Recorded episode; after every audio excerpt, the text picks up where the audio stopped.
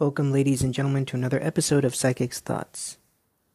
I was gonna make music, and then I decided, you know, I don't have the energy. I wrote a song, so there's that. And I decided, you know, I, I read this uh, article briefly. I, um, today, I was on the phone, so I couldn't read it all the way through. And I went back and I read it afterwards, but the headline was the um, that Microsoft is looking into um, investing. Well, they are. They're investing uh, an estimated ten billion dollars into that. Uh, what's it? The Chat GPA or GP whatever it's called. It's the AI program that writes essays for students, but they're investing in the company that designed it, OpenAI, or whatever they're called. And it got me thinking. Right, we've been seeing the rise of directly related AI stuff, you know, in it to a consumer level, not just like your, you know, uh, voice command AI assistants. Those have been around since 2011, 12, 13, and have been improving, you know. But we're seeing the rise as of 2023 and on, we're seeing the rise of AI generated art or work, works of art, writing, paintings, well, digital art, uh, but you know, digital art, writings, essays, um, as well as basic automated processes. And it got me thinking about a lot of stuff that I've been thinking about recently. It just kind of all connects about technology and the application of technology and how it's being used and where it may be going from here. And I'll be honest with you. Are there things to be worried about? Is there things that greatly threaten our well being? Yes. And I'm not ignoring the fact that that's there, right? I'm not ignoring the fact that AI having as much control as they may have could limit human input, right? It can take away people's livelihoods and jobs. I'm not saying that technology can't destroy the world that we've built and or that it can't be used by people who have uh, malintent. Technology is an incredible and beautiful thing, something that humans are able to produce to better our circumstances. And I think it's important that we always understand that. Technology is the wheel, right? Technology is the pen with ink in it. Technology is paper, right? Older forms of technology, but nonetheless, things that have helped advance society cars, planes, cell phones, the internet, oxygen masks, respiratory devices so on and so forth, right? The list goes on and on. Almost everything that we know of is a man made technological advancement that helps aid and accommodate our lifestyles. No one bats an eye at the technology when it helps someone live life, especially someone with a disability. I mean, not nobody, but most people, right? Especially in America. No one's like, oh, a wheelchair. right? Or a, a hearing aid. We understand that that's something that somebody needs because they are suffering from a physical impairment, that they have nothing, that, you know, hard to live life. Right? So, technology ultimately is an incredible thing. It's what allows you to listen to me, it's what allows me to create the brand and the content and do what I want to do. Technology fuels video games, it fuels film, it fuels music, it fuels art, it fuels communication. If we didn't have technology advanced the way we did, me being in a long term relationship would be very, very, or long distance. Well, and it's long term, but long distance relationship, it'd be very, very difficult. It still is very difficult, but it'd be much more difficult. If we didn't have technology at the point that we had it during 2020, during COVID lockdowns, as awful as COVID was, it would have been worse. right? If we didn't have Zoom or any other video conferencing methods and ways of communicating with friends and family, texting people. So I want you to remember that as we delve further into this topic of technology and the different forms of it and how it's used. And I'm just giving my thoughts and I'm just giving what I know, what I've experienced, what I've learned, right? It's really easy to skewer negative. I've been on talk panels on Clubhouse and other things. I remember I was in one once and their entire their entire argument was that technology they were trying to argue that technology is bad. Not all technology. Obviously they acknowledge like like I said, wheelchairs and writing and cars, but modern technology, social media more specifically, is what they're trying to pin at. And I'm like, no, it's not. I'm like, it can be bad. Anything can be bad and it's not inherently the greatest thing ever. I'm not going to say, oh, social media technology is the best thing ever. I think it's incredible and it served me greatly, but I understand it's not always great. It can it can have just as equal negative effects on a community or on an individual. And I'm not saying that that's not the case. But at that panel they were trying to argue that's just it's just bad for people. And I said, "Okay, I guess you can argue that. I said, but we're on Clubhouse, all talking to each other. We're all in different parts of the country. Without social media, without the necessity of social media, and without the technology to back it, we wouldn't be having this conversation. At least not in the forum that we're having it in with the ease of access. Technology has emboldened people to be able to explore and learn outside the confines of what they currently have at their disposal. It's an incredible thing if used properly. And I think that's the bigger deal.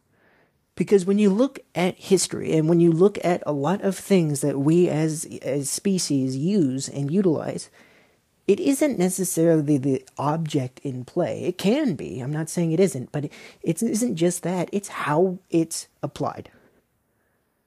Right? One great and very stark example of this is uh, nuclear power right? I'm not a nuclear physicist, so I'm not going to get into it because I don't know this shit as well as a nuclear physicist would. And I fucking hate when people just go on tirades and talk about stuff they absolutely know nothing of, right?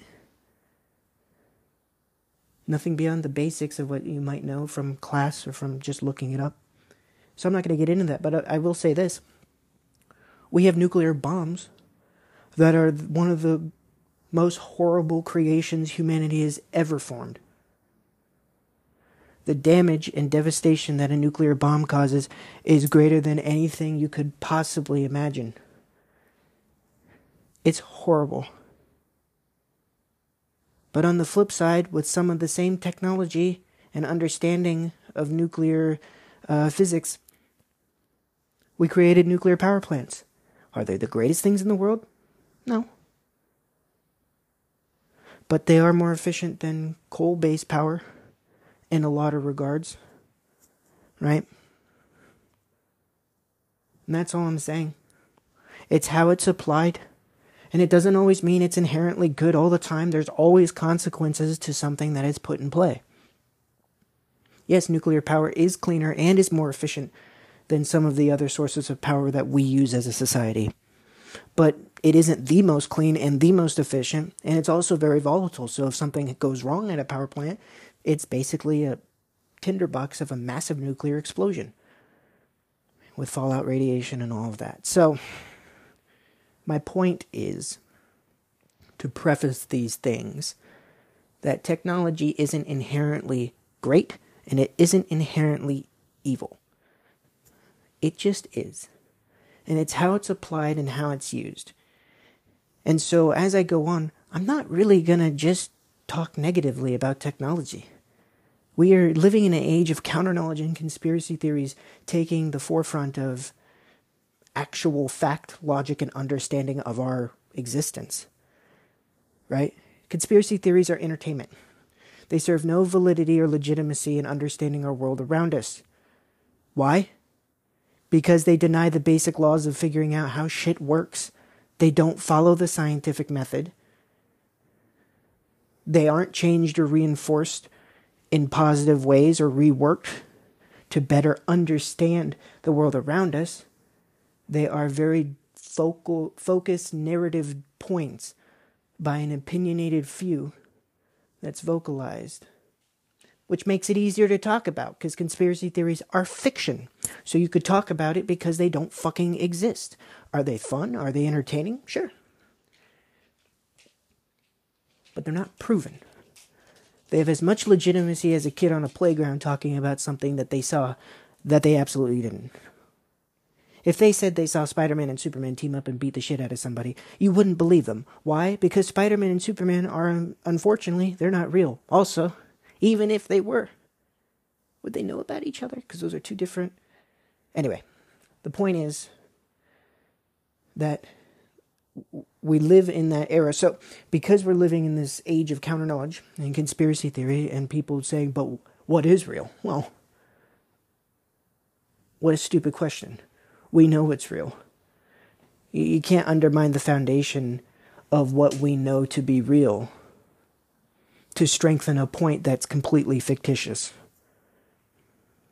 Because when you do that, you make it hard to have a debate or a dialogue. You just make it a one sided argument that doesn't need to be an argument in the first place. If you want to argue that technology is bad, you can. But you also have to acknowledge where technology is good. That's what makes it a more sound argument. So I just want to preface this whole subject going in that I'm not going to be talking conspiracy theories.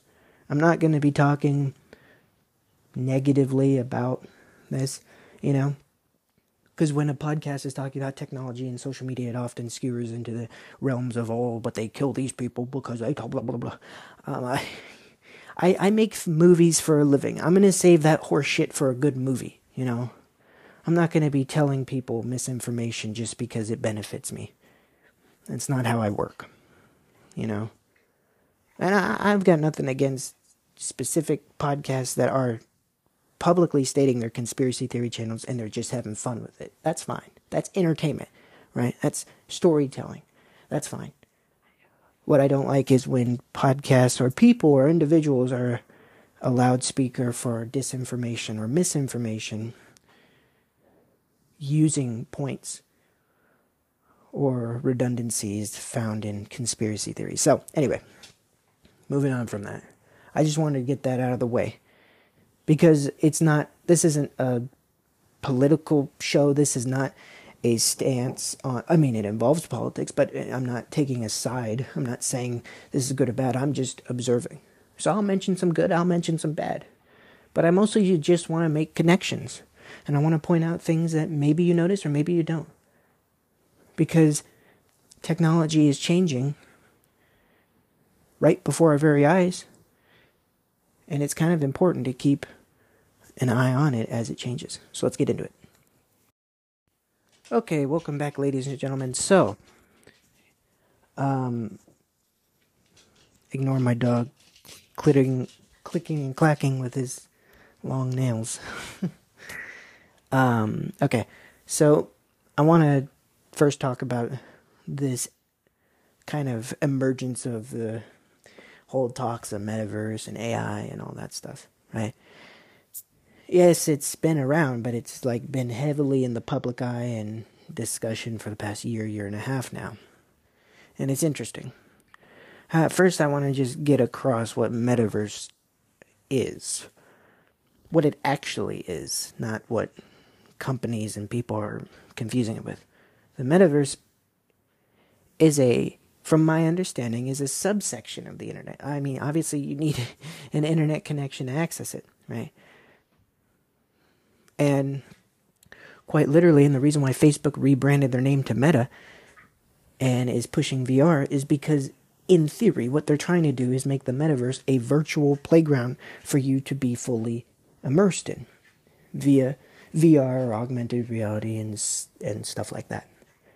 And so it's a huge push to start populating these areas and making it that way. Think of it as the Oasis in Ready Player One, right? That's all it is. That's what it's trying to be. Right now, it's in its infancy and it's fucking hideous. VR is super fun.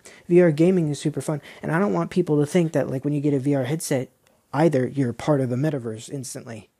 No, it's just another hardware thing. It's like a computer, laptop, tablet, phone, whatever.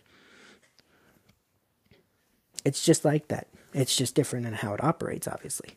And you could play games that are designed for VR that are solely within that game. It's like you boot up a game on a Xbox or PlayStation. When you boot up a game like that, you're not in the metaverse. That's not how that works. At least from my understanding, you're just online. Welcome to the 2020 2020s, I guess. You're on the internet. Congrats. That's not the metaverse.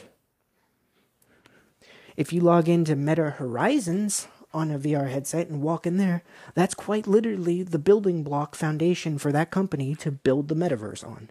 Other companies have different ideas of what the metaverse is, which is why it's such a weird fucking thing to talk about. Because it's not actually a clear stated, oh, this is what the metaverse is, everyone can tap into it. Nope. And even if it was, it would still be owned by a company. So that's first and foremost. And right now, people are kind of conflating the two internet and metaverse. Even companies. They'll say, oh, yeah, we're, we're investing in the metaverse. Like, no, you're not. You're just investing in growing your uh, platform on the internet. I mean, that's that's all you're doing. I mean, the internet's getting more advanced than it was in the 90s, right? Obviously, but it doesn't change what the internet is and how it works. So, the metaverse is going to be one of those things that's still going to be popular, still going to continue to grow. It's a stupid name, but it's, you know, it is what it is. But think of it as the oasis. And there are companies and individuals trying to make strides to be a part of that.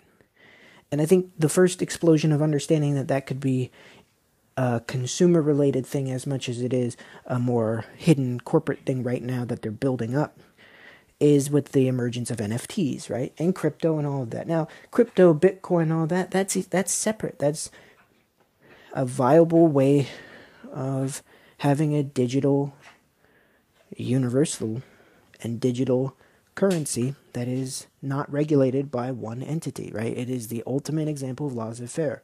That's fine right? Bitcoin is the best example of that. However, you got to understand the reason why most people invest in Bitcoin isn't to have a Bitcoin. They don't care.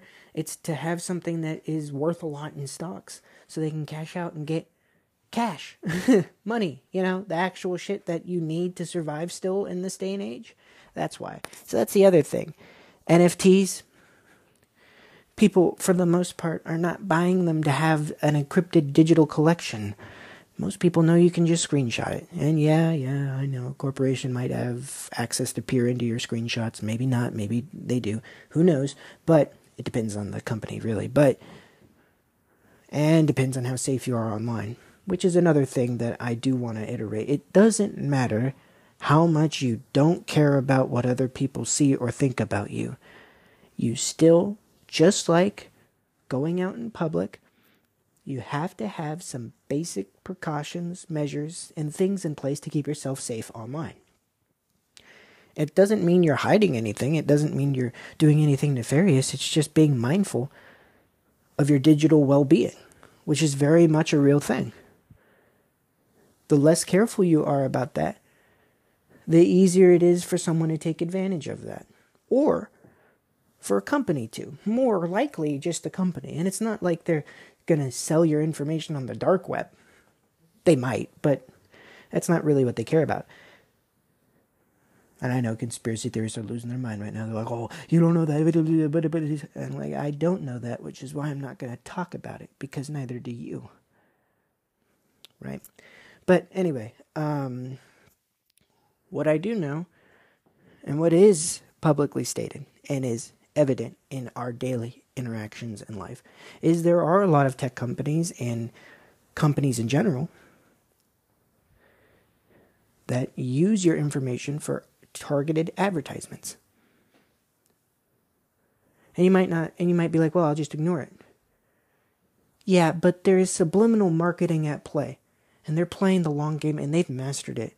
And this is not conspiracy. I mean, there is documented um, ah shit you could you could literally go into your google settings go into google advertisements and see all the information they have on you. They're being quite transparent with showing what they have on you. Because they're not doing it for nefarious purposes they're doing it just to advertise better. And if you really don't mind that then fine but i'll tell you this much i don't like it.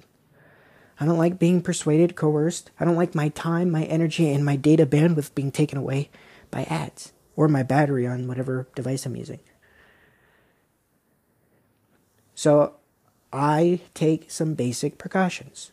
I have a password manager, which is just helpful in general because a lot of things require passwords. And if you have a singular password manager that you trust or that you want to invest in, I would. Right? It's just it's just convenient and it keeps things a little safer, a little easier to access, a little cleaner. It's not perfect, but it's something. And and that's the thing. I think people need to realize everything I'm going to talk about today and in general when I discuss these things or when people do, everyone wants to argue, well, it's not 100% safe. And it's like, well, unless someone actually stated it was, why are you arguing that? That's the other thing. I, I get that a lot when I talk to people about this stuff. They're like, well, you still know that's not 100% safe. I'm like, I know it is, dipshit, but I, I'm aware of that, but it's still 25% safer than the previous method I was doing, so I'm gonna do that right? Just because something isn't 100% the best option doesn't mean it's not an improvement from the previous. Doesn't mean you still can't improve your quality of life or your well being in the process, right? And that's something that drives me nuts. It's, it's a new arguing point that I've never seen before until these past two to four years where people are like, yeah, that's fair, but you know, it's still not great. And I'm like, oh, okay, but like I said, it's still from my personal experience or for what I need, it's better than what I had before. So I'm going to do that. And that's just dependent on you. So if you find it useful, if you want to use it and it is better than what you previously said, knock yourself out. Do whatever helps you, right? So I'm not saying you got to do all these things. I'm not saying you're wrong if you don't. I'm just showing you some info and if you if it if you think it'll help your daily situation or or it's interesting to look into, by all means, so I use Brave, right? And I'm not sponsored by anyone or anything. Um, um, I'm just telling people because I like it. Uh, it's it's a search engine. You can download it. It's on the phone. It's on it's on every device. Uh, it's open source, which is nice. Um, you can use any search engine within it. I use their native one, but you can use whatever their search engine in the application itself, right in the app. It does sync with other devices. You can create a sync chain so it syncs the same info on your phone, on your computer, and whatever else you use. Um, it has one of the best in built-in ad blockers and privacy things. And it literally tracks. You hit the little thing. You could turn off the ad blocker on a by a, just by a switch, it, eh, especially if it breaks in a website. But it blocks a lot, and you can actually see the general information, how many ads and trackers it's blocking at that moment on that web page. And then you could open up advanced details and see what company is tracking it. It saves bandwidth, it saves time, it saves their battery, and it really does reduce the amount of emails, spam emails, um, pop up ads, and general shit that I get. So it's just more streamlined. It's cleaner, it's faster. And for those who are on Chrome, which I highly, highly, highly recommend you get off of, because Chrome, as as convenient as it is, it is it kills your RAM. It just chews up your RAM on a computer. For one, it melts the battery on fucking anything you use. It tracks the everlasting fuck out of everything you do. And lastly, it's not as safe as it could be. Safari, DuckDuckGo, Mozilla Firefox, Brave are much safer alternatives because they have had so many breaches and compromises because it's such a big company, right? And their security uh, systems they're solid, but they're not. They're getting better, but over the summer, last summer, they had this huge data breach that compromised millions, of Google users. It's actually it was called a net zero. I think it was called a net zero or zero day hack, and it was a very very dangerous malware. Where if you opened up Google that day, they patched it immediately, thank God. But in that day, if you opened up Google, it would insert malware into your device and could possibly wipe everything on there, or or steal info or something. I forget the specifics, but it was a really scary breach. Those things are going to happen. That's what happens, right? And luckily, Google's an advanced and, and big enough company. They got on it within a 24 hour period, thank God. So, but it's just stuff like that. You know?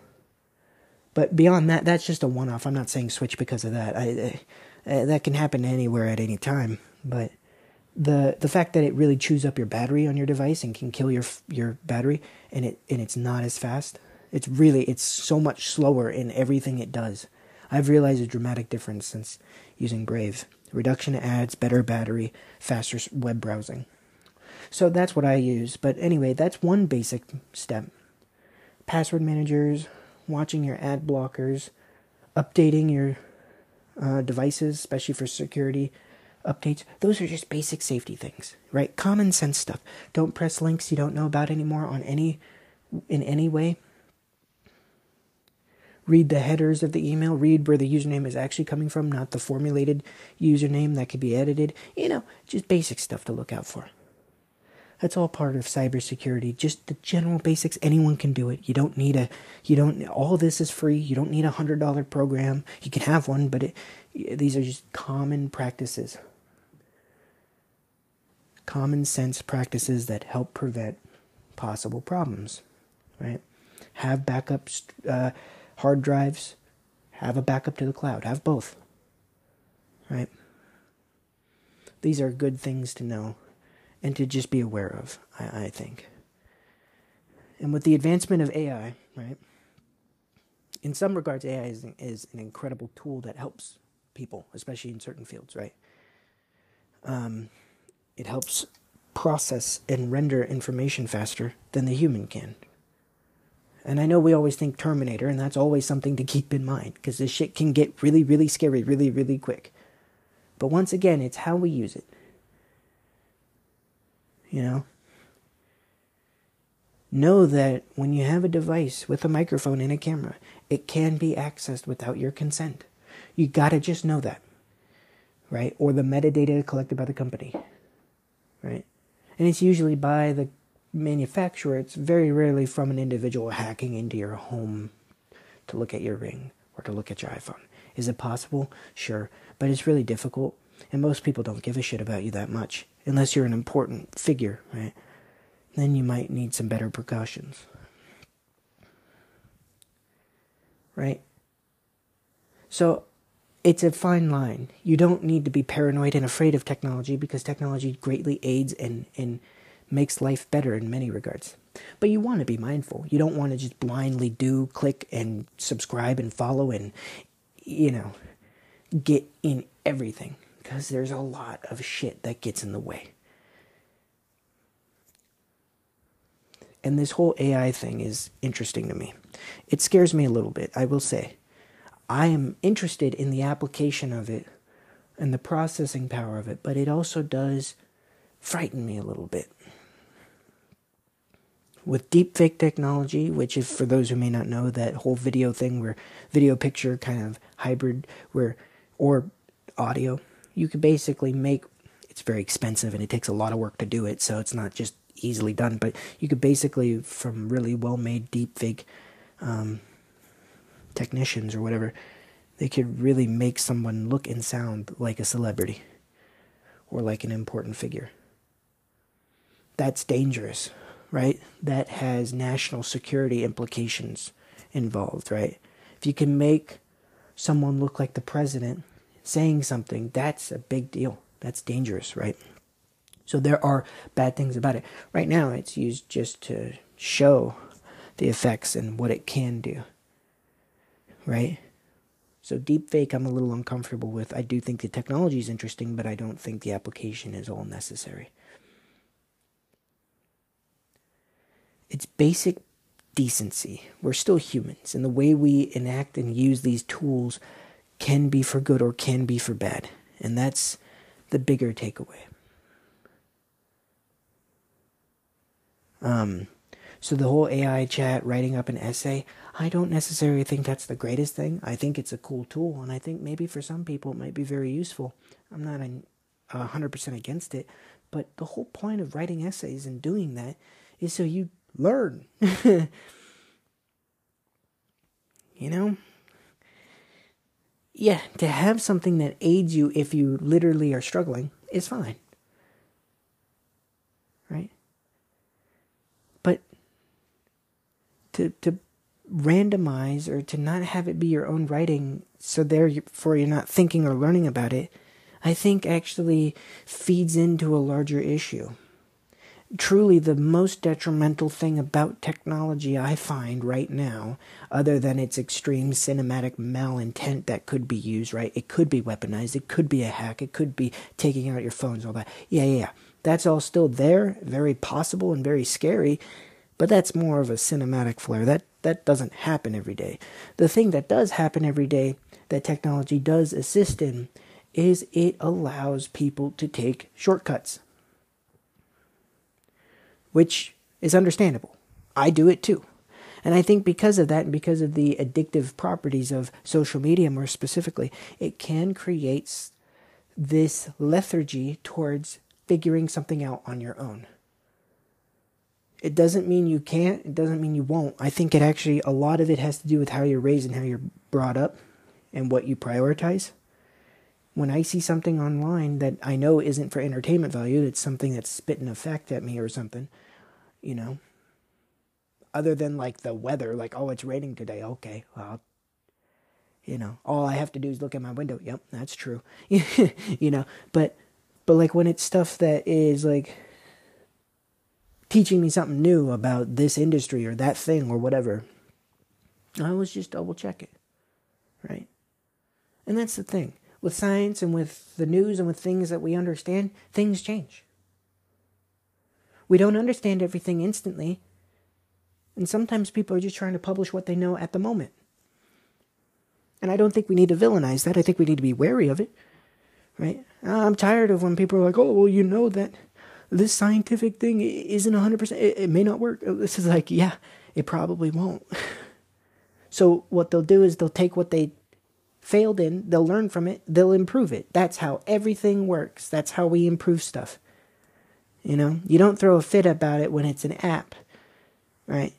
It works enough, but you don't act. It's partially because you don't know that it doesn't work, and it's not as detrimental to your well-being, right? So, I do think it allows people to not have to look deeper further right? Because it's right there in front of you and it's easy to access. And it doesn't mean it's not true. It doesn't mean sometimes it because it's a shortcut, because it's so efficient, it's telling you stuff and you don't have to look further. And that's actually kind of great sometimes. It saves you a lot of time, right? You know, you think about it 30, 40 years ago, people had to go to the library to look this shit up. Right? Or or they had to just talk to somebody who knew this shit.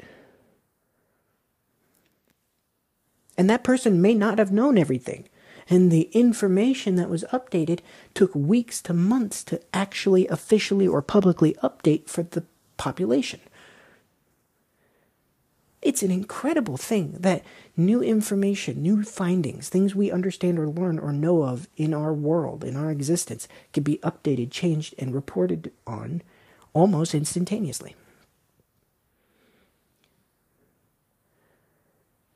But on the flip side, what that also creates is it creates a conundrum where people find just the one or two words or the heading. They don't read further. They read the headline. The headline's entire purpose always is to grab you. yeah, it's based in truth, but it's well, unless it's like fake news, but it's based in a in a truth of some sort, and it's designed to just pull you in so you read the article. They they need you to read the damn article. And unless you read that article, you don't know exactly what they're talking about because the headline is just a title. It's it's the same with a movie. You can't go and you can't you you will know something of the movie. Right? And it depends on how well it's titled. But if you've never seen Inception and you don't know jack shit about it and you read the name, guess what? and you just read the title and then you talk about the movie as if you've seen it, which I've met so many people who have done that. It is unbelievable. It's weird. It's the same thing. It's the same thing when you read anything or look up anything. And so that's that's the problem. I think it creates the lethargy and the desire and the and it, and it dampens. It doesn't kill, it doesn't destroy. It just dampens the natural inquisitive or curiosity that people have to look at things further. And what this counter knowledge movement and conspiracy theories and these truth sayers who if you say if you call yourself a truth sayer, that'd be like going into a room and saying, "Now, I didn't kill anybody." Okay, you might not have, but people are going to immediately people should immediately assume maybe some maybe you did because why why else would you say that? That's what that tells me when you when I've heard when someone's like, "Yeah, so I'm a truth sayer." I'm like, "Okay." I mean, I didn't think you weren't but now I now I think you're going to lie on everything you say. You know what I mean? It's that weird psychology behind it. But but that's the thing. I feel like a lot of people who do research at home, which I think is good. I do research at home. I do research on my own. Right? I make sure through my sources, and my sources may not be right all the time. Here's the difference. When they're not and I've realized I've made an error, I either correct it or I say, "Oh, my bad. I didn't know that." No, I didn't know that. Yeah, no. I don't hunker down and scream my point louder. I think that's when it gets to a point where it's emotive and defensive and it's no longer a discussion or a debate, it's just an argument. And it doesn't benefit anybody. So I think people should be allowed to look things up, and I think the access of the internet is an incredible tool. It's all of humanity's knowledge wrapped up in one. But how you use it and how you know what to look for is crucial. To the point where I believe schools should have curriculum teaching kids how to properly and safely use the internet because it's the Wild West. Anything goes. Yeah, it's co- company owned. Yeah, there are policies and regulations for safety, but not a lot. right? You you can look up or read something and think it's real without knowing. There are trusted sites who do years of research, who do go against the, the grain, do the scientific method, who do just grueling work to figure out if at that point of publishing their research, their findings, if it's true. That doesn't mean it's always true. That doesn't mean it stays true. It just means at that time, that is what we know right? It's not absolutes. We don't deal in absolutes. We have to stop dropping. We have to start dropping that that thought process that everything's an absolute. So if someone states something, that's how it is for the rest of time. No, it changes. And, and that's where conspiracy theories wiggle its way in. It stokes that general curiosity that people naturally have, and it says, but it but it spins it where it makes you the hero and everyone else is the villain. Why? Why would the government be hunting you down? Are you really that important? Probably not. You want to be.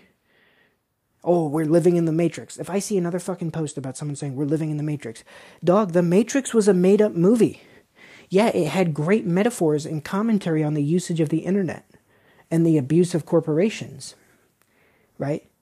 And people being controlled. Are they really in control what is freedom? Those are all great questions. But when you just tweet, oh, I'm part of the matrix, they're coming for me, shut the fuck up. No, they're not. The authorities might be coming for you because you did something illegal. or your your assets might be seized because you've been lying to the public and that's you know, you get sued for that. You know what I mean? Matrix is a fictional movie. It's not real. You know, is it fun to poke at the thought that maybe we're living in a simulation? Well, of course. It's very entertaining. Are we? We don't know. So do we need to act like we do? No. That's my point. If you don't know, you know, and and, and I don't want to hear it when people are like, "Oh, well, if you don't know, how do you know this?" It's like, "What?" Right?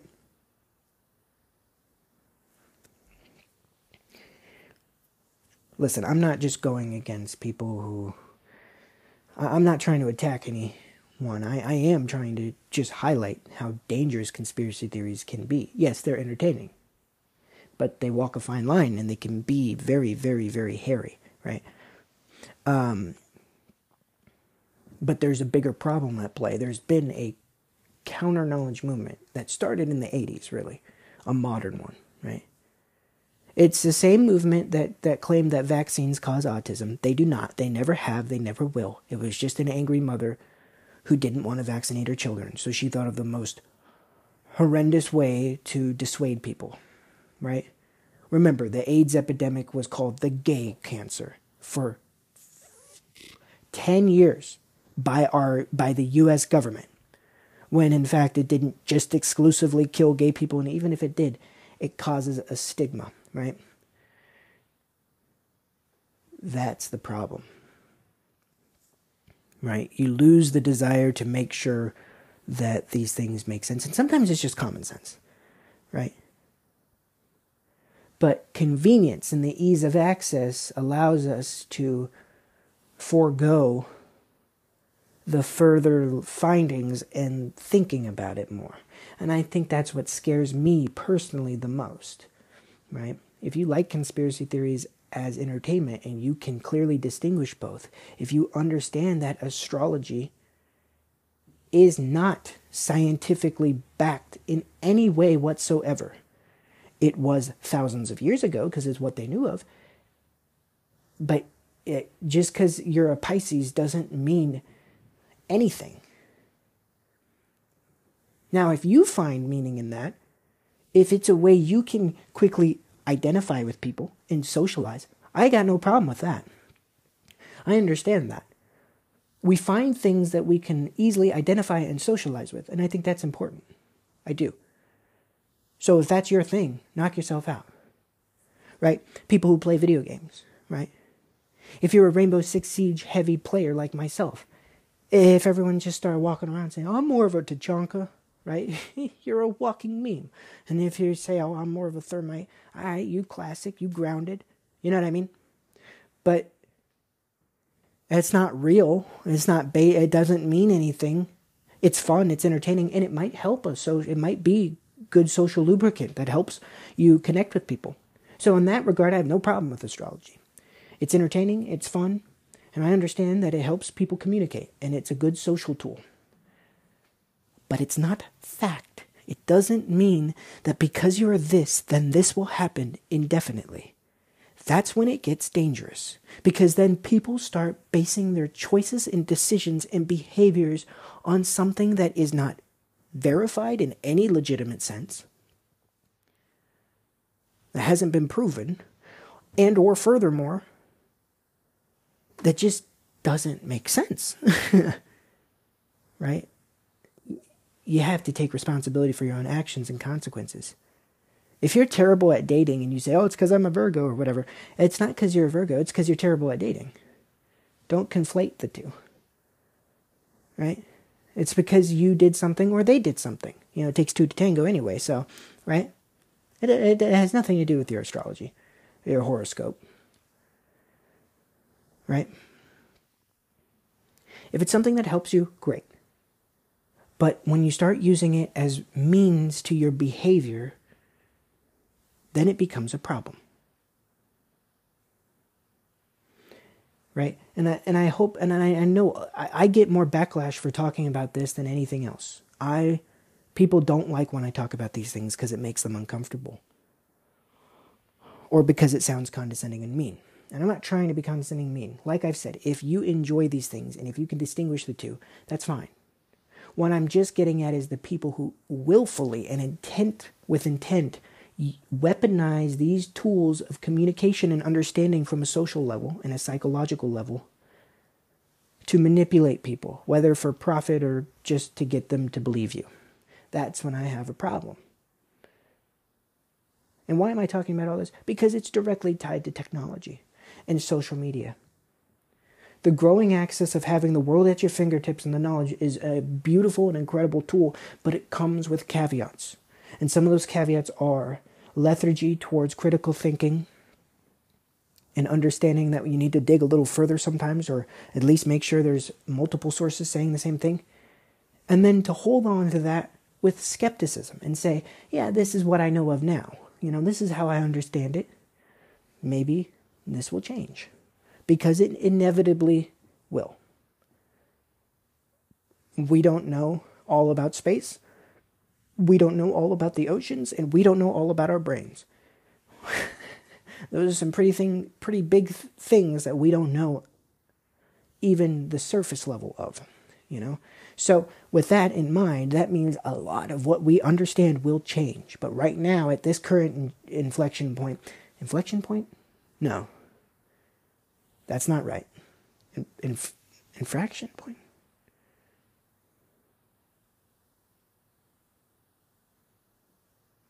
Hmm. I don't know which word goes with that. Anyway, at these crossroads, right? At this current state of um, contention, I guess, we're we're at risk of harming the foundation to allow us to better understand and communicate with one another. If you want to use these things for entertainment, by all means, please do so. But if you're using it to disprove what we already know, you're causing a much bigger ripple effect that you may not realize. Sometimes people are like, oh, it's just a joke, it's just a meme. We know it's not real. You know it may not be real, but that does not mean that someone who doesn't understand you quite uh, well enough, or kids or someone else, won't. And that's where we run the risk. And that's actually the most damning thing for me that scares me about social media as well, which I'm about to get into the next subject. So I apologize for kind of going off the rails and talking about conspiracy theories, counter knowledge, uh, fact versus uh, fiction, all that. But I do think it's a very, very important cornerstone of the modern 2020s, right? It's a war of information and knowledge. That is how things change, but that's also how things don't change. And I find that to be very, very concerning. Right now, if you're into science, if you're into fact, you are ousted. Not ousted, outed. See? Um, that's a problem to me because everything that we use and know of is in part due to science. Science should be beloved because what it does is it says, this is what we know and we're going to do some shit to see if we can challenge what we know. And if if we realize that what we know may be different, we're going to update it. That should be the coolest shit ever to people. It literally means eh, that's the other thing. Facts and scientific theory is not a locked in dead end result. There are some things that are, you can't change, but a lot of things aren't just because it's scientific theory and just because it's a fact doesn't mean it's period point, it can't change. In fact, what it means is up into what we know of, it won't change until something better comes along. The scientific method has helped society more than it has hurt. But even with science, even with technology, it can be applied for poor, uh, for evil things, right? Eugenics, weapons of mass destruction, viruses, right? And I don't mean COVID. don't think I mean COVID. I mean you know, uh, the Native Americans, right? Or syphilis, or things like that. I don't think COVID was man made. it doesn't. I mean, it's SARS. It's SARS. It's a variation of SARS. SARS is the bird flu. So no, I don't think it's man made. I do think it. You know, I think it was propelled by man because we just didn't take precautions. And I think that's the damn it, most damning thing. Remember, the swine flu fucked people up. It was very infectious. Ebola was even worse. Not as infectious, but far more lethal. Right? Zika, malaria, all these things. They're very, very, very damaging. And they would have had the same, if not worse, consequences than coronavirus. But at that time, we had scientists and officials and people who took that shit seriously and we had a general public who understood what to do and tried. During the swine flu, mind you, that wasn't even You know, that was, that was what, 2007, 2008? During that whole thing, what did we do? We washed our hands. Once again, same with COVID. We washed our hands to happy birthday. I was eight years old when this happened, so I remember it pretty fondly. Not fondly, I vividly, I should say. Um, we reduced our, well, you know, the FDA and, and other um, industries had to watch the pork, right, and pig related products and a better quality check of those. People reduced their pork consumption for that year for those that were eating it, or pig consumption in general. We washed our hands, and when we were sick, we stayed home and stayed away from each other. It wasn't. I don't. I don't believe it was as infectious as COVID. I, I don't know. I, I'm just speaking from the little I know, so I'm I'm not sure about that part. But nonetheless, it was a general national public health crisis, and it could have blown up and got worse. Understand that every disease that we find that is of like that level, and it did. It it infected, it, it, impacted millions of people. I don't think it was quite as lethal though. Um, once again, I'm not 100 percent sure. You can look that up though. Uh, but my point is, we as a first off the government handled it better, but then beyond that, and other world governments handled it better. But then beyond that point, we as a populace handled it better. Look at New Zealand. New Zealand has very, very minimal um, COVID deaths and infections. Why? Because they followed the science. They closed down, they had their people mask up, they kept their distance, they washed hands. Obviously, they don't have as many people, it's a much smaller uh, nation, and it's way, way easier to close down. So, obviously, that, that's part of it. But then, and, and the impact is far less severe.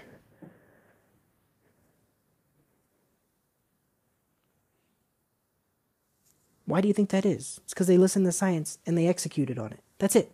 That's it. Simple as that. And as the science updated, oh, actually, six feet, oh, actually, you know, no, no, no, oh, two weeks, uh, 14, whatever. When the science changed and updated, we changed with, they changed with it. And for that, they weren't as heavily impacted. America didn't. So, and it's harder. I mean, America was going to get more larger countries were going to be more heavily impacted. So there there is that, but still. So, um, yeah, I, I, I, it just drives me nuts. It drives me nuts when there are people who don't believe COVID is real. Okay. It must be nice living in your world, right? It drives me nuts when people think that what we experience isn't real. What that does is that invalidates people's hardships I don't think that's a kind or generous approach to anything. Even if you don't agree with the approach of something, that doesn't mean you can't be empathetic towards someone who is directly affected by so. Listen, I'm I'm not an anti-vaxxer, but if an anti-vaxxer came up to me and said, "Hey, I, I don't believe in vaccines and I lost someone from COVID," I'm not going to attack them because they don't see eye to eye with me. I'm going to empathize with the fact they lost someone. That's it. I don't need to attack them. That doesn't benefit them. They've had they they're their own person. They've lived life hard long enough, hard enough, right? How does that benefit anything? We can have a discussion on what we think is the best approach. And we might both be wrong in certain areas and we might both be right in others. That's the crazy thing about us as people. Not everything is so black and white, red and blue, there's more of a middle ground than we may not understand, and that's where I lay. I lay in the middle, right? So I just want people to understand that going forward, that this is a big factor, right? COVID was a huge deal. It changed the way we perceive things the emergence of the social media and internet in general and the usage of technology towards that and the counter knowledge movement the conspiracy theories the denial of science is a real growing legitimate problem. It happens every so often and it really really really sets back the progress of humanity right? It happened in the early 2000s right? Another anti-vaccine movement sure but then also with the whole global climate change right? There's a whole movement to reduce and ban fracking and fossil fuels. But there was more of a pushback and like, oh, the all the clean energy, all that shit. We are suffering the consequences of not acting then. We are suffering the consequences of in America of electing a president who is so was so pro oil it was almost humorous. Because of those consequences, we are now living in the hottest days every year on record. Right? So don't think that technology, that all of this, and that the discussion of such isn't important. If you're not comfortable by it, good. Stick around and listen to more. Because even if you're not comfortable, that doesn't mean I'm attacking your views. That doesn't mean I don't care about you. I feel like that's part of something we've lost since the Trump administration. Very much so. We've lost the ability to understand that just because I don't see eye to eye with you doesn't mean I'm not personally attacking you. I've had people personally attack me because they don't see eye to eye with me. I don't do the same. And I've had plenty of people who don't. And, you know, it's a mixed bag. But I don't do that. I've got friends of all beliefs, political spectrums, different from mine my friendships with them and how I care about them and their family and their loved ones is more important to me than how I perceive their their perceptions. it matters, but it doesn't matter so much for me to lose a friend. And I think people need to understand that there is more we accomplish if we find a middle ground, a common place, than there is if we focus on our differences. And it also means that we can still focus on each other's differences, but be respectful about it. That's it. You know, I'm not, you, you may never agree with me. You may hate me for saying certain things. I may feel the same. I probably won't hate you, but, you know, I may not like what you have to say. But nonetheless, I still respect you as an individual. And I think that's important. And I think technology is shifting the way we talk to one another. So let's talk about social media, convergence of communication, and everything going forward. Stick around. Welcome back, ladies and gentlemen. I hope you made it through that segment. If you tuned out before then, then you missed a beautiful summary that hopefully brought things back to center. Because I went off on kind of a tirade. It, it, you know, it just goes against my fiber when people actively and willfully and with poor intent attack fact and science. You know, like I said, if you find stuff entertaining, by all means, knock yourself out. I'm a rapper and a filmmaker. I love stuff that's entertaining that's not real. You kidding me? You kidding me? I play video games. I talk about them for a living. Right? I make movies. They're not real, well, unless they're documentaries, and even then, that's still a perspective. But anyway, everything is. Everything has a bias, and everything is perspective based. But anyway, my point is that I get it. I love entertaining things. You know, I just don't like when it attacks the foundations that we have and when it causes people to be worried about the very things around them. I think it's okay to be skeptical. I don't implicitly trust the government 100% on everything, and I don't trust everything around me. Oh, oh this is how it's got to be forever. In fact, what got me in trouble in school so many times and what got me in trouble in life is when I question things and I say, wait, but why? Or are you sure? Or how do we know that? I think that's the healthiest response to anything. And I think if you're a parent and you teach your kids to always ask why, respectfully and appropriately, depending on the time and the place, right? I think that's an important thing because that's what progresses humanity. Why? Why? Why do we think of it like that? Why do we believe in this? Why? How does it affect us? We have to keep that fire stoked forever. If we don't, the day that asking why dies is the day humanity suffers greatly in terms of progressing. And I think people who genuinely believe in conspiracy theories and don't think science is real, which I find fucking baffling because what everything that they know of is based in some truths of science. But anyway, um, even if they don't believe in that, and believing is an emotive response, it's not a logistical response. So you can't believe in climate change because it's happening. That's it. I mean, could you imagine if someone came up to you and said, I don't believe in air? Huh? You're breathing it, though. I, I don't believe in it, though. Okay. See how stupid that sounds? Anyway. I'm not saying you can't believe in air. You you You can. You you don't have to believe in air, but I'm just saying that doesn't actually state a logistical or not a logical, excuse me, a logical or a factual stance on something. It's just a belief. Anyone can believe anything. That's their opinion. It's an exaggerated form of emotive or opinionated responses. And it's a great thing. It helps people through life and helps them understand and cope with things. We all believe in different things. That's fine. It's also why I don't attack people's beliefs. I like to ask questions about their belief because I want to hear more from their side and I want them to think of it from my angle, but I'm not attacking it. If you believe in this or you believe in that, that's fine. Now, if you believe in stuff that actively harms people, then I'm fucking attacking it. Right? There are people who believe the Holocaust didn't happen. I don't stand for that shit. The Holocaust happened. It was one of the most horrendous humanity events in all of history. And it always needs to be acknowledged as such. Anything shy of that I find to be utterly disrespectful to the history and to people in general. Right? So there is that balance. And like I said, if you do find these things entertaining, if you do conspiracy theories of all that, by all means, knock yourself out. Some of my best friends do conspiracy theories. They don't believe that that is fact. They know that it's a conspiracy theory. It's literally in the name.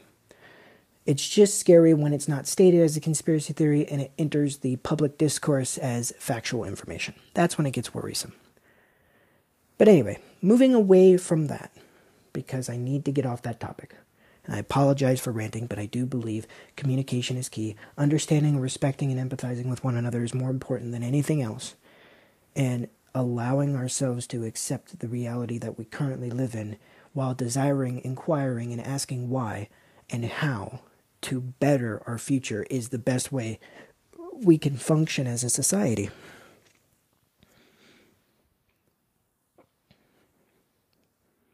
And I and I just and I, the reason why I talk about all these things isn't because I just wanted to rant about science and politics and life, but it's very important. It's key to our existence, and also beyond that, technology is unlocking it for so many people and allowing them to experience, talk about it, and see it.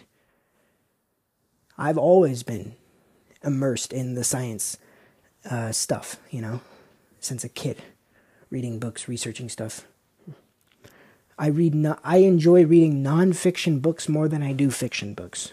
I'm a fucking nerd like that, you know. It's just what piques my interest. Um, but I do think, um, I think entertainment is just as valuable. I play video games. I listen to fictional music. I, you know, uh, my two career paths are in entertainment the thing I love to do the most is creating entertaining experiences, right? I think entertainment is one of the greatest ways to reach people, intellectually and emotionally. And that's partially why I do it. So, yeah. If you can make that clear divide and say that, oh, the, you know, if you can stand on the, if you're not a science denier, and if you can empathize with where someone else is coming from, and if you can discern the information that is grounded and peer reviewed and researched and, and proven versus opinions or thoughts or possible inquiries or hypotheticals, then you're fine. I'm not going to be mad at someone if they can't do that. I'm going to be worried for them. And I'm going to try to help them if I can, if it's appropriate, to discern that because it's important. It's the same reason why you don't let your kids play or watch too many things that are maybe too advanced for them at a certain age. Because you don't want them confusing it with life. Right? When you're a kid, that that line of reality and fantasy is very thin. Cuz your brain is developing. And brains are still developing mm, and really stops fully growing and developing at 25 for what we know of roughly uh, at least for males i think females is same range, really, I, I believe, but I could be wrong. But anyway, um, so yeah, that, that that is part of it. That's definitely something. So that's how I treat it. I treat it like that. I, I treat it where the things that are actually packaged to walk that fine line and kind of be weird. Is it fantasy? Is it fiction? I've been fooled sometimes. I'm like, huh, that seems real. And then I look into it. I'm like, nope, it's not. It's just really believable. Fuck, you know. Um, makes us kids again. Makes us live in fantasy world, and when we constantly live in fantasy world, without knowing it, especially without our consent or our will or or willing to do so, things get lost. So that's it. Social media. Right? This is ultimately about technology, but technology intertwines and boosts all these things in different ways. So, social media, let's talk about it. Um, as I said in the beginning, in my opening, I was in that panel one time on Clubhouse where they were arguing that oh, social media is terrible for you. and I'm like, guys, we're on a form of social media. Uh, it, yeah, it can be bad for you. I'm not saying it can't be, but come on. Really? You don't like doing this shit? What would you rather be doing? You're doing it. It's just, it's so hypocritical. And I was the only one. I was the youngest one, so that was, that skewed a bias on their eyes towards me. They thought I was defending social media because I'm a, in my 20s. And partially, yeah, I fucking love social media. Right? But that doesn't mean I just like, oh, I follow everything, you know. Like I said, I still go do my own research when I see something that is presenting a factual stance, right? I use social media for entertainment purposes and for communication. I also use it for marketing because with the Psychic brand, with my music, my films, and everything else I do, these podcasts included, I have to use social media. It's the best way to connect with my fan base, right? I move around a lot. I'm in a long distance relationship. I love the forms of communication that technology has provided us, and one of those forms is social media. It allows us to connect, understand, and see people's lives in ways we would have never been able to before. I think that's valuable. I see posts from people all around the world. I, I don't know what language you're speaking, but it's sure fascinating to see their life, even if it's a picture or a video, right? I think it can help people right? Understand that there's more beyond the world that they live in, whether it's their house, their town, their city, their state, or their country. It really helps break down barriers, right? Um, social media has taken on a new form, right? In the early 2000s, through 2010, it was this novel thing that the young kids were getting into, right? Facebook, MySpace, all that. Twitter, Instagram, so on and so forth. And that's in America, at least, that's how we know of social media. That is what we consider social media, yeah? Applications that are, des- the designed intent is to socially communicate with people in media formats easily. Right? Photos, videos, tweets, hashtags.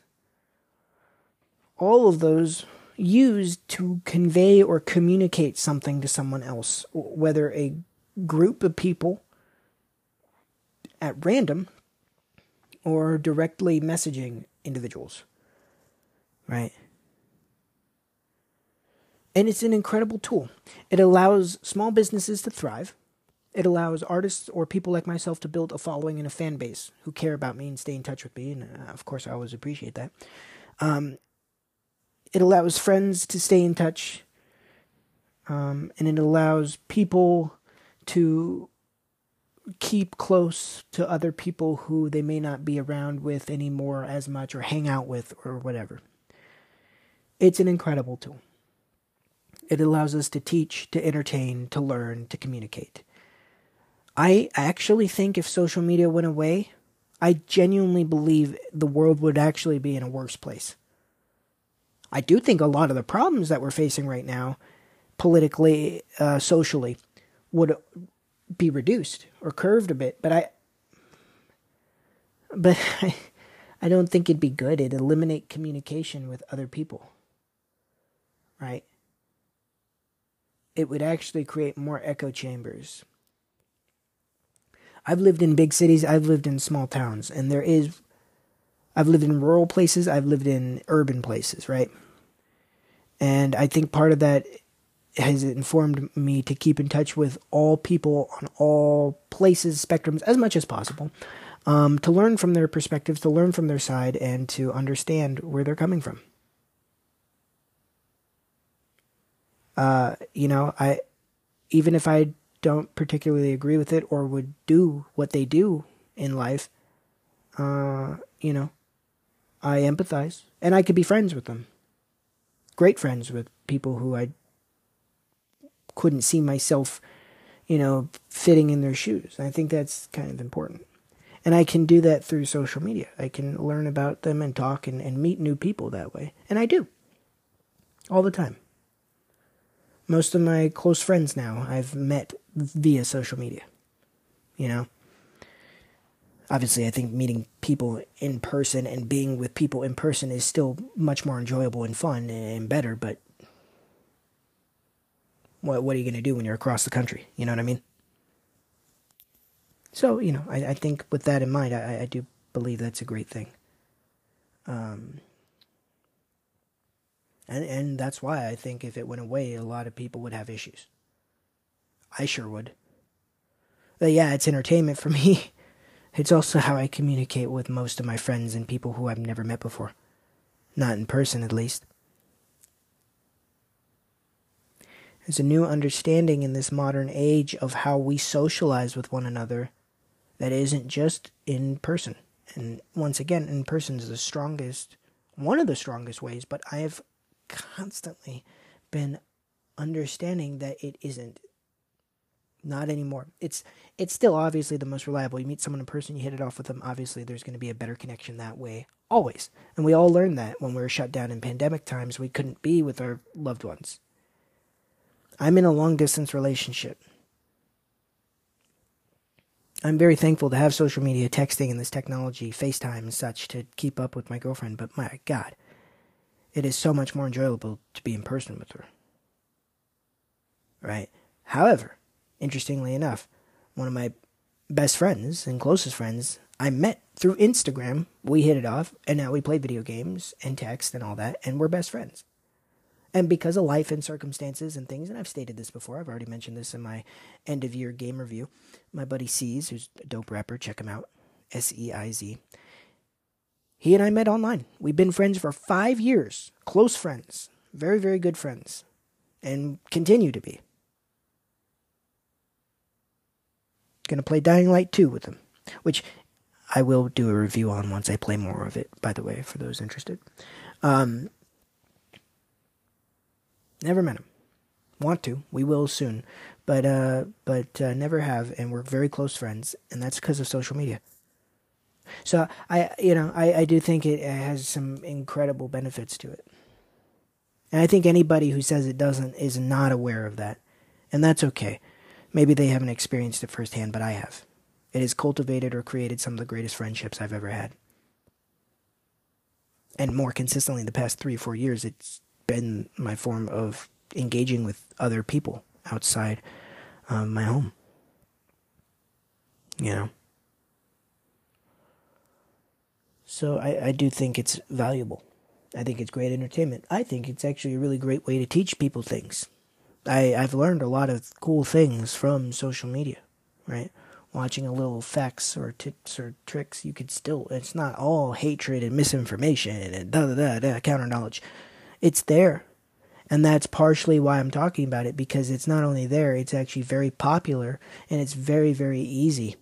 And because it's so, well, volatile, but because it's so, more so, you know, if it bleeds, it leads sort of mentality, because it's more negative and aggressive and agitates people and creates a more exaggerated emotional response it's propelled by companies' algorithms and repeated and cycled.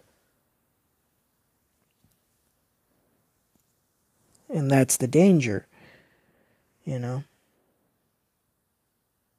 But social media is a communication tool, and I and I what I really want to talk about is something people may not realize. Hopefully, you learn something from this, or just get my perspective on it, or you know, just kind of have a refresher and look at things in different ways because it's everything's far more dynamic not everything's a pro and con, not everything's good or evil. There's more gray or middle ground than not. And it's all based on your personal experiences in life. And I like once again at the at the underpinning of it all, it's to me it's all about respect, empathy, reasoning, logical reasoning, emotional reasoning. Those are the core pillars of I think what keeps a society happy and healthy. And I think a society clashing and arguing and trying to figure out its identity or trying to understand the world around it is okay. I just think it uh, can also drastically damage in the long term some of the things that need to be done. And that's what I'm seeing. That's what I see could potentially happen. Right. But there's other social medias that aren't explicitly understood to be social media, and that's also something I want to talk about. The first one, I guess more obvious, is the one you're currently utilizing. It's podcasts. It's a different format, but we're socializing. And audio is a media format, is it not?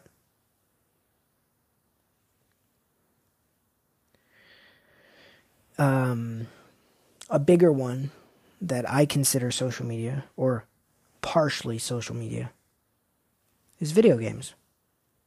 I've mentioned this before. Video games is social media. You are interacting with video, audio, animation, all of it actually. And if you, unless you're playing completely alone, but if you're socializing, if you're talking to people online, if you're playing on an online match, you are engaging with people online.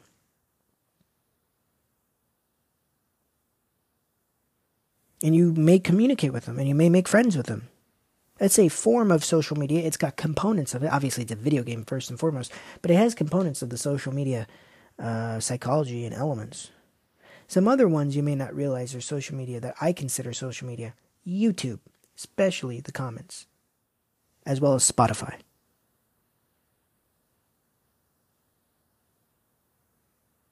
Spotify, you engage with people's music. You can comment and well, I don't know if you can comment, but you can like, you share. There's playlists. It's very social based. It's why when there's an artist, it says follow.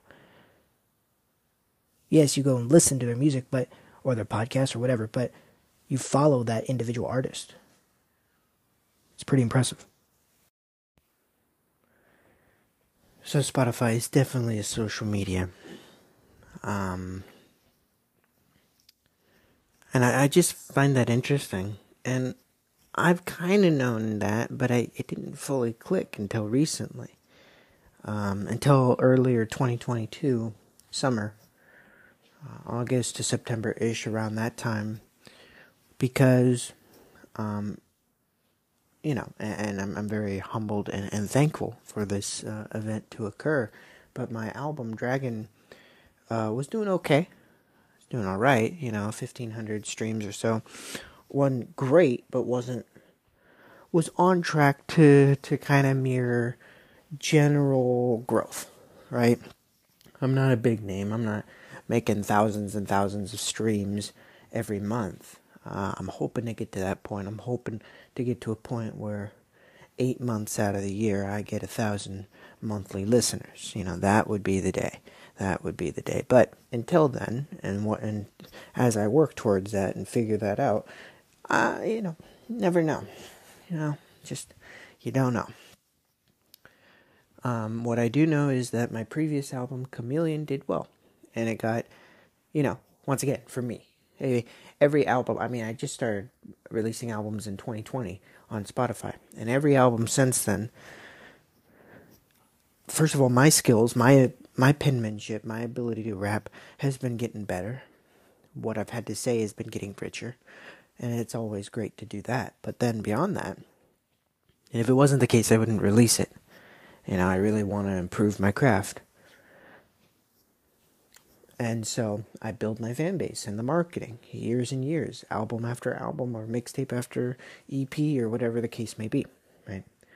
And what's what's crazy to me is Chameleon did good. Chameleon was one of my better streamed things. Everything was in the 400s to low thousands. Chameleon did good on Spotify alone, not counting Apple Music, all the other services, where Spotify is always, they do best there.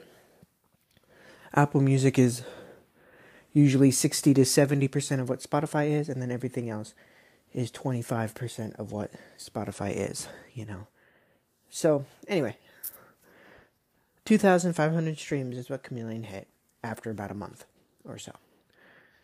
And I was, I was excited. I mean, you know, I was like, okay, last, last time it was 800 streams. So the, the, you know, you take it from 800 streams from the previous project to 2,500, and Chameleon's a much better album in general.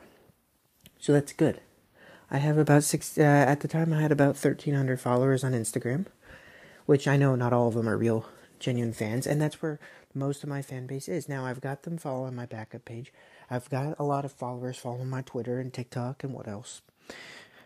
But you know, for the most part that's that's where it matters, you know. That's where that's where it's at. So it all made sense. It was all pretty good. So fast forward, so Chameleon was September 2021, and and um, there's a reason why I'm explaining this. I'll get to it in a minute. Um, and and I do want to thank everybody who has listened this far into the podcast because I know there's a, a, lot of fiery discussion and debate. Um, and then, of course, I, I want to thank everybody who has supported me along the way, uh, whether in my music that I'm talking about right now or just through podcast listening or whatever else, and however else you decide to support me. It always means the world to me, and it's what keeps me going sometimes. So I appreciate it. So anyway, um, September 2021 was Chameleon.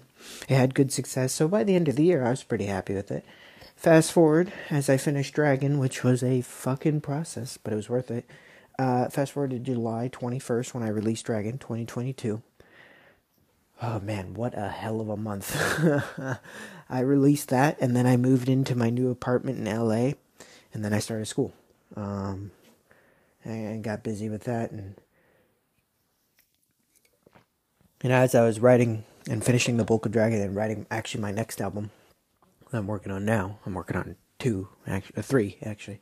But as I was doing that, um, I, I was I was also directing a, a short film. That was a an incredible experience and, and, and just a hell of a process. It's called A Way Out, and it's on my YouTube channel and my Instagram. So go check that out. Psychic Productions is the YouTube channel. As you know, Psychic Thirty Four is the Instagram. So yeah, little little self promo there, but it, it's a it's a great film, and the cast and crew just did a phenomenal job, and we really put all of our all of our energy and might into that production.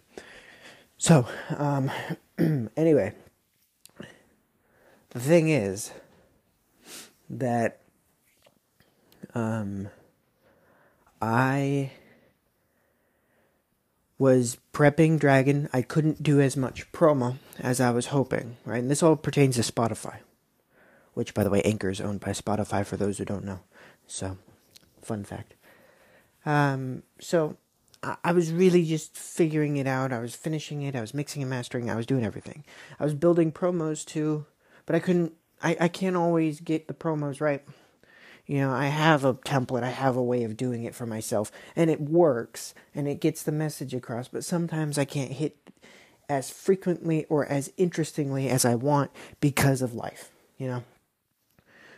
Making promos the final month, the month and a half, to even three months, the month before, the month during, and the month after, is a key period of promoting for the albums success, in my opinion. Now, obviously, teasing beforehand and then reposting and reminding afterhand, but because I get to production, I go right into production on the next project so soon, on multiple projects, and start building promos. Then I, I, I have to really, after about a month of the project being out, I have to really, unfortunately, pull back and do little promos here and there, do little shout outs or reminders that the album's out there, share links, but not as heavy. But those three months are really heavy because I have the release date locked in. I usually have most of the graphics, the images, the videos built. And I'm just fucking going in. I'm trying to make it interesting. I'm trying to pull attention to it. And I'm trying to remind my fan base that it's coming out on this day. And this is where you can stream it. And I'm trying to remind and sh- or show new people and get them interested. And it's a process. And it's really hard to decide, all right, what do I show? What shouldn't I show? You know, what should I keep in there as a surprise or as a treat? It's difficult. And then to do it, whether with lyrics, without all of it, right? and I did it, and it was a good. I did a good job. I mean, it was high quality, and and for what it was, but it wasn't as many posts as I was hoping. It wasn't as systematic as some of my previous albums. Chameleon, I did a much much more efficient job, and it showed. And so I was kind of nervous. I'm not gonna lie, I was kind of nervous. And the night of release, right? Which I always release on a weekend. I I will never, unless I have to, I'll never try to release in the middle of a weekday. That just doesn't seem beneficial. You know, people have to put, you know, they, they, they want to go listen to their other artists before they listen to me. I understand that 100%. So I'm trying to make it easy on their schedules in some regards. So you get the weekend, the initial weekend to, I mean, it'll always be there. You can always go and listen, but you get that weekend to check it out immediately. You know, it makes sense to me and it makes it feel more special. But anyway, so I did that. The initial streams were okay, right? And I'm just speaking on Spotify once again, but they were okay. I got, you know, in the first weekend I got 400 streams, which was good. Well, like no, no. Well, I mean, the first night I got like 20, which was a little disappointing. I was like, ah, okay. Here's where the social media bit comes in. I'm sorry, this is a lot of build up for probably something's that you guys don't care too much about, but it greatly impacts me and changed my trajectory. Um, 26 or so streams on the first night. I, whatever. Maybe it was late, maybe I missed the mark, whatever. Kind of sucked, but I'm like, okay. You know, to be fair, when Chameleon came out within the first 24 hours or so, it was crossing 100. It was at like 85 streams that night. So to get like 20, 25 was a little disheartening, you know. I, it was the first time I realized, okay, maybe, maybe I am sliding backwards. Because my goal is to always at least get one or two percent better than I did last time, in a in a relatively decent time frame, you know, within the first two weeks and the first month and the first three months those benchmarks to be some percentages better than the previous project, then hopefully the overall streams are just better. You know. And hopefully, and more importantly, the replayability and the engagement. Do people go back and play it? Do they add it to their playlists? Do they, you know, do they continue to play it after about three months? Even if it's just one or two songs every once in a while. What's, you know, what's the replayability factor? Because that matters as much as the initial streams. In fact, it matters more. Um, so all of that was there. Uh, and it just didn't do great. And I'm like, okay, kind of sucks, you know? You spend a year and a half on a project, you work your fucking ass off, and it just, if it doesn't reach people, you're fucked. I mean, yeah, you can keep promoting, but like that initial weekend is, in my opinion, always the best and most exposure I'll get at the current level I'm at, right? And I did that, and I'm like, ah, shit. You know, I'm like, all right, let me give it the weekend. You know, people might be busy, they might be asleep, whatever. Some more streams trickled in, some more support, and that was great. But it just still didn't catch the way I thought it would. It was slow, people. I think it wasn't. I think it it was bad. It was like for six days in, I was at a hundred streams, just over a hundred so within the first week, I was breaking a 100 streams on Spotify. Apple Music was actually for the first time ever doing better. Um, that was at like two or three hundred streams still. Right, Chameleon by the by the first week was breaking 400 streams. So I was barely breaking 100 streams by the first week. So it, you know, and, and I know 400 streams isn't jack shit, but that's but 100 isn't either, and that's far worse for a better album after a year later. That's the problem, right? The trajectory is no longer going up, it's actually declining. Sometimes it's a fluke, sometimes I just didn't hit my numbers. It's not it doesn't mean the music's getting worse, it doesn't mean the fan base is dissipating, it just means wasn't didn't hit the money the way I thought I would, right? It happens, it's life. So I'm like, okay, well, it's still going to have some trickle in streams. I'm going to just promote it a little longer than I thought I'd have to and I was kind of upset because I was also about to start school. So I'm like, fuck. Fast forward two weeks later, right? I had one more week at home. I was just chilling. As for two weeks later, I'm moving into my apartment for the first time. That was stressful as hell. I was actually recording songs for the Lyrikillers EP, which is out now. So everybody, if you're a fan of my music, if you're a fan of lyricism, definitely go check out Lyrikillers. It's its own separate group, so you wouldn't see it associated with me, but I am one third of the Lyrikillers. It's a trio. It's myself, Impeccable Seven, or just Impeccable, and LA No Mercy. These two guys are some of the dopest, fiercest lyricists I've ever fucking rapped with, seen, and had had the privilege to work with, and they're great friends. So definitely go check them out. Um, Lyrikillers, L Y R I K I L L E R S. Right? Lyrikillers, all one word, capital L. We're on Spotify, we're on Apple Music, streaming everywhere. And the EP's out now, a six track EP. We're working on the second album right now. Very exciting stuff down the pipeline for that. And that actually did surprisingly well with very, very minimal promo because there were some distribution problems and I was in the thick of life. But regardless of that, I hope you go check that out if you're a fan of my music or a fan of lyricism because it's a dope ass EP. But um, we were making that at that time when I moved into the apartment, and it was nuts. we were sending verses back and forth, recording that. I was moving in to this new apartment. Uh, thank God, my uh, my friend and, and who's my roommate and one of my good friends. Thank God I, I knew him beforehand, and I, God, that would have been so much more stressful if I didn't know anyone. So at least there's that. So I was getting acclimated, all that. And then I look at my phone, right? Because I, I try to put it away. When an album comes out, I'll check it out, obviously, the night of. I'll check it out a couple days later. I'll say my thanks. I'll keep promoting, but I won't look at like the Spotify artist thing for a minute. I'll try not to. I don't want to get sucked up in that. It's about making the music because it helps me. And it's about making music because it helps other people. And just because it's not getting the same numbers on Spotify doesn't mean there isn't other platforms I can't live monitor where it isn't getting played. It doesn't mean that people aren't hearing it, and it doesn't mean really anything other than I just need to market better. That's it. it doesn't doesn't affect the quality of the music, but it gets to my head. And that's something social media does to people. I'm sorry I'm going off on tangents here where I'm not, but I am looping. It is all interconnected, as everything I do is, right? Um, social media has that effect on us because it allows us to see the immediate. And while that's an incredible tool that could be used for great, great uh, purpose, it also creates this side effect of we need immediate, actionable results now. Refresh, refresh. I want to see it now. I want to see it live, right? That whole mentality. And even if you're not like that, do not be mistaken. If you were in my position, you would be suffering with this too. There, every artist, everyone who does who first of all anyone who creates something original doesn't matter what it is doesn't matter how good it is doesn't matter if it's your type of thing that you like or not you need to respect them at the base level that they created something of their own they took their time out of what they were probably you know what's more stable because doing something like this isn't financially stable not in the beginning so they took time to do that because they loved it, because it helped them, or because they wanted to do it for whomever. They took the time to do it.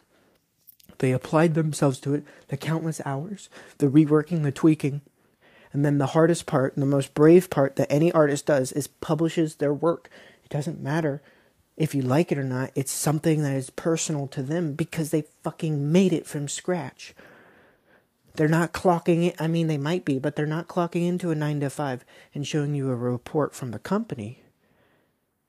You know, that's not their personal. I mean, they might have worked on that. Good for them. But that, you know what I mean. But if you make something from scratch, whether it's a song, a painting, a, film, a, a podcast show, or whatever, you know what I mean.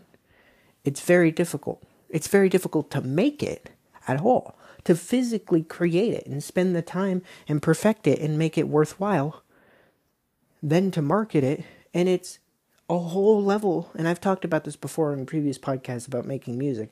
It's a whole nother level of getting to the mentality to release it, to publish it. It's difficult. So even if you don't like it, even if it's not your favorite thing, do do me one solid. If you don't like it, if it's not your favorite thing, just don't engage with it. Don't listen to it. Don't share it. Don't play it. Whatever. Don't watch it. Doesn't matter. You know. Um. You know. Because there's other people who like it, and there's no re- it.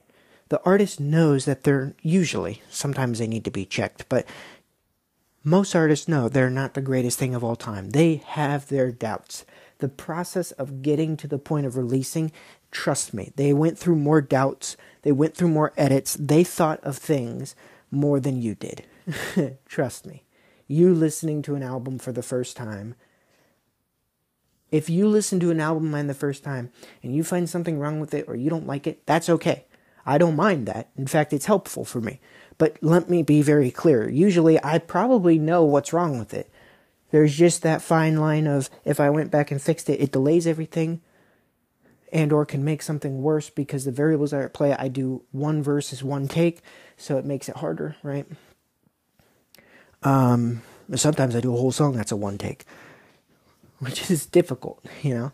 And it's not. I'm not doing it just to say I do it. I do it because it's easier, and I get it down pretty much perfectly. You know, there are going to be errors. There are going to be things that aren't perfect, and that's you know where I improve in the next project. That's the point.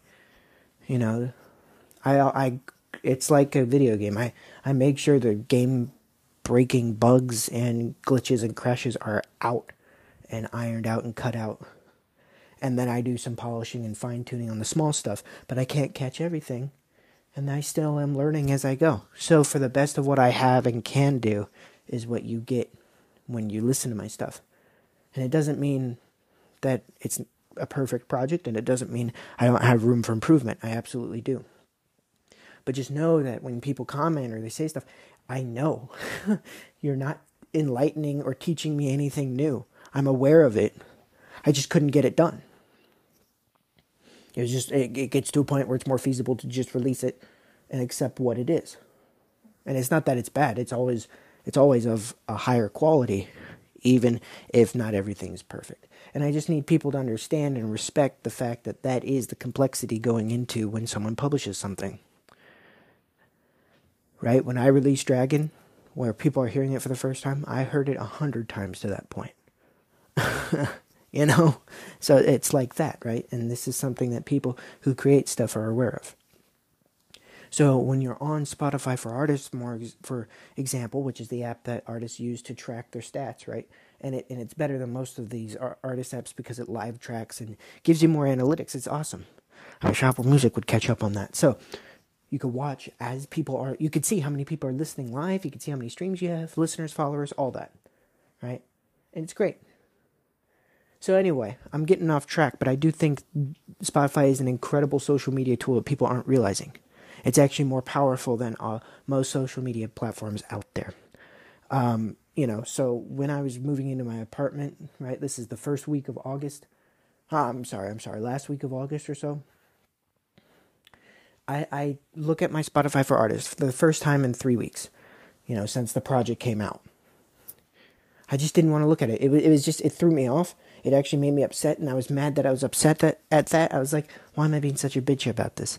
Yeah, it hurts, but whatever. I'll be okay. And so I just had to put it away, focus on my family, focus on my on my life.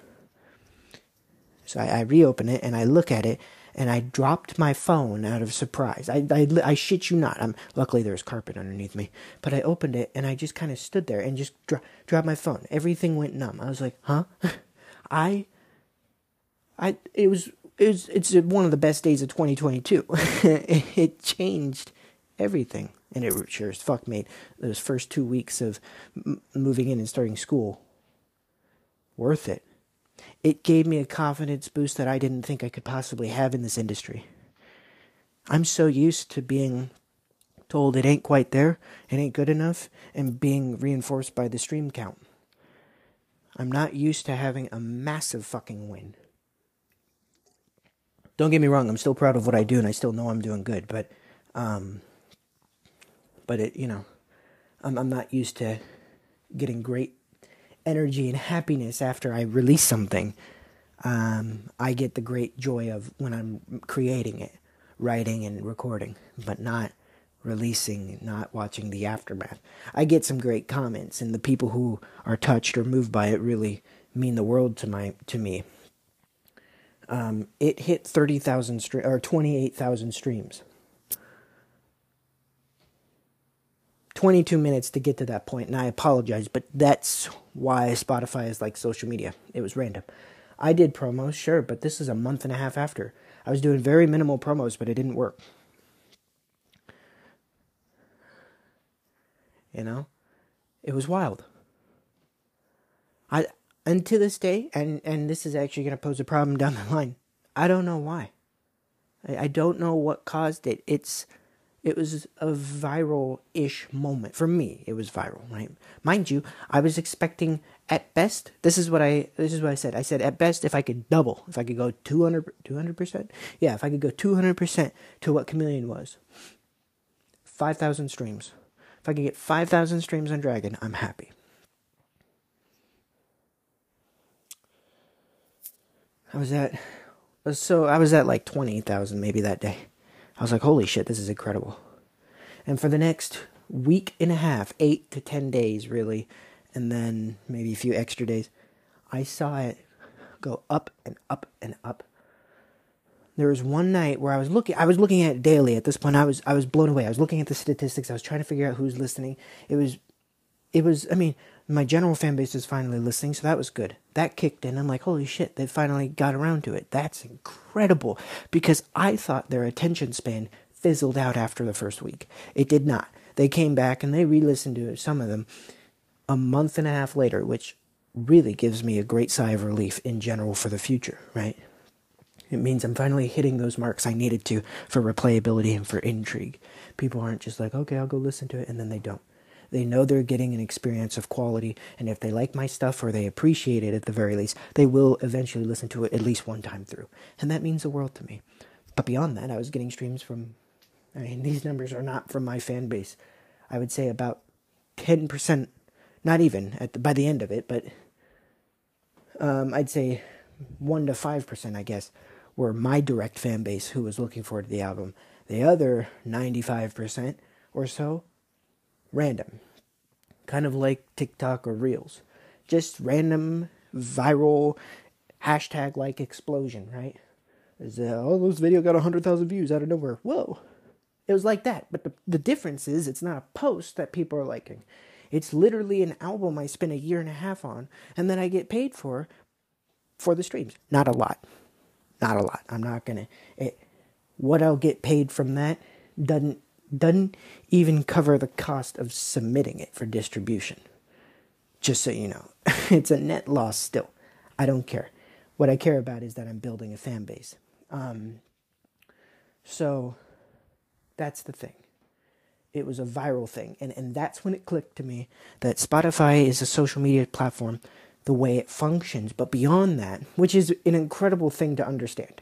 Once you understand that, and if you're an artist on Spotify, you it's still very difficult to figure out how that works, but it's something to keep in mind. The randomness, the viral aspect of such, right? Oh, it can just randomly blow up. That's awesome. That adds a layer of potential. Right? It's algorithmic too. It's very, very algorithmic. Editor editorial playlist. Other playlists, if people add you to a playlist, if they there are things like in Instagram, like in TikTok, where if the user engages in your profile in your music in a certain way, not just listening to it, obviously that does something, but saving it, favoriting it, um, adding it to a playlist, listening to it repeatedly in your playlist. Because what that tells Spotify and their algorithm is, oh, okay, so this amount of people actually like it enough to go back and continue listening. All right, so let's open up the uh, floodgates a little more yeah, small, 3%. Okay, all right. See, and if a big swath of people at once catch on and do the same thing for just a day, 400, 500 people or so, that opens it up more. And they'll send it to people, and that so it causes a snowball effect. Now, mind you, it doesn't last very long. I thought it was over then. I th- when I saw 20 I, it was at 20,000 streams. When I saw 20,000, I'm like, okay, well, this, I was blown away. I'm like, all right, I'm happy. I'm good. This is incredible. And I thought that was going to be it. I thought, okay, that obviously this happened on this happened last week, and then the couple days, and then the last little spike, which was only like 200 streams or so, still better than the entire first week combined. Uh, that was, well, no, that was two days ago. So it's over. It's kind of dissipating. And then a few more small spikes, and then the singular largest spike, as I was live watching it, happened. And it's when I went to bed. And that's when I started to figure out where these streams are coming from. I was going to bed, and I'm a night owl. I was actually writing my next album, and I was falling asleep in bed. And this is, say, this is like, uh, it's got to be late August now, right? This is like August 28th or something like that. And I'm in bed. I'm about to go to bed and about to sleep. I mean, and uh, I give it one more glance. I'm like, okay, you know, we got 25 people listening to it live, which is usually more than I could ever see listening live. Like every once in a while, I'll see five, ten, which is it's incredible. It's incredible to go in there and see people listening to you live in that moment. You're like, wow, that's just it's humbling.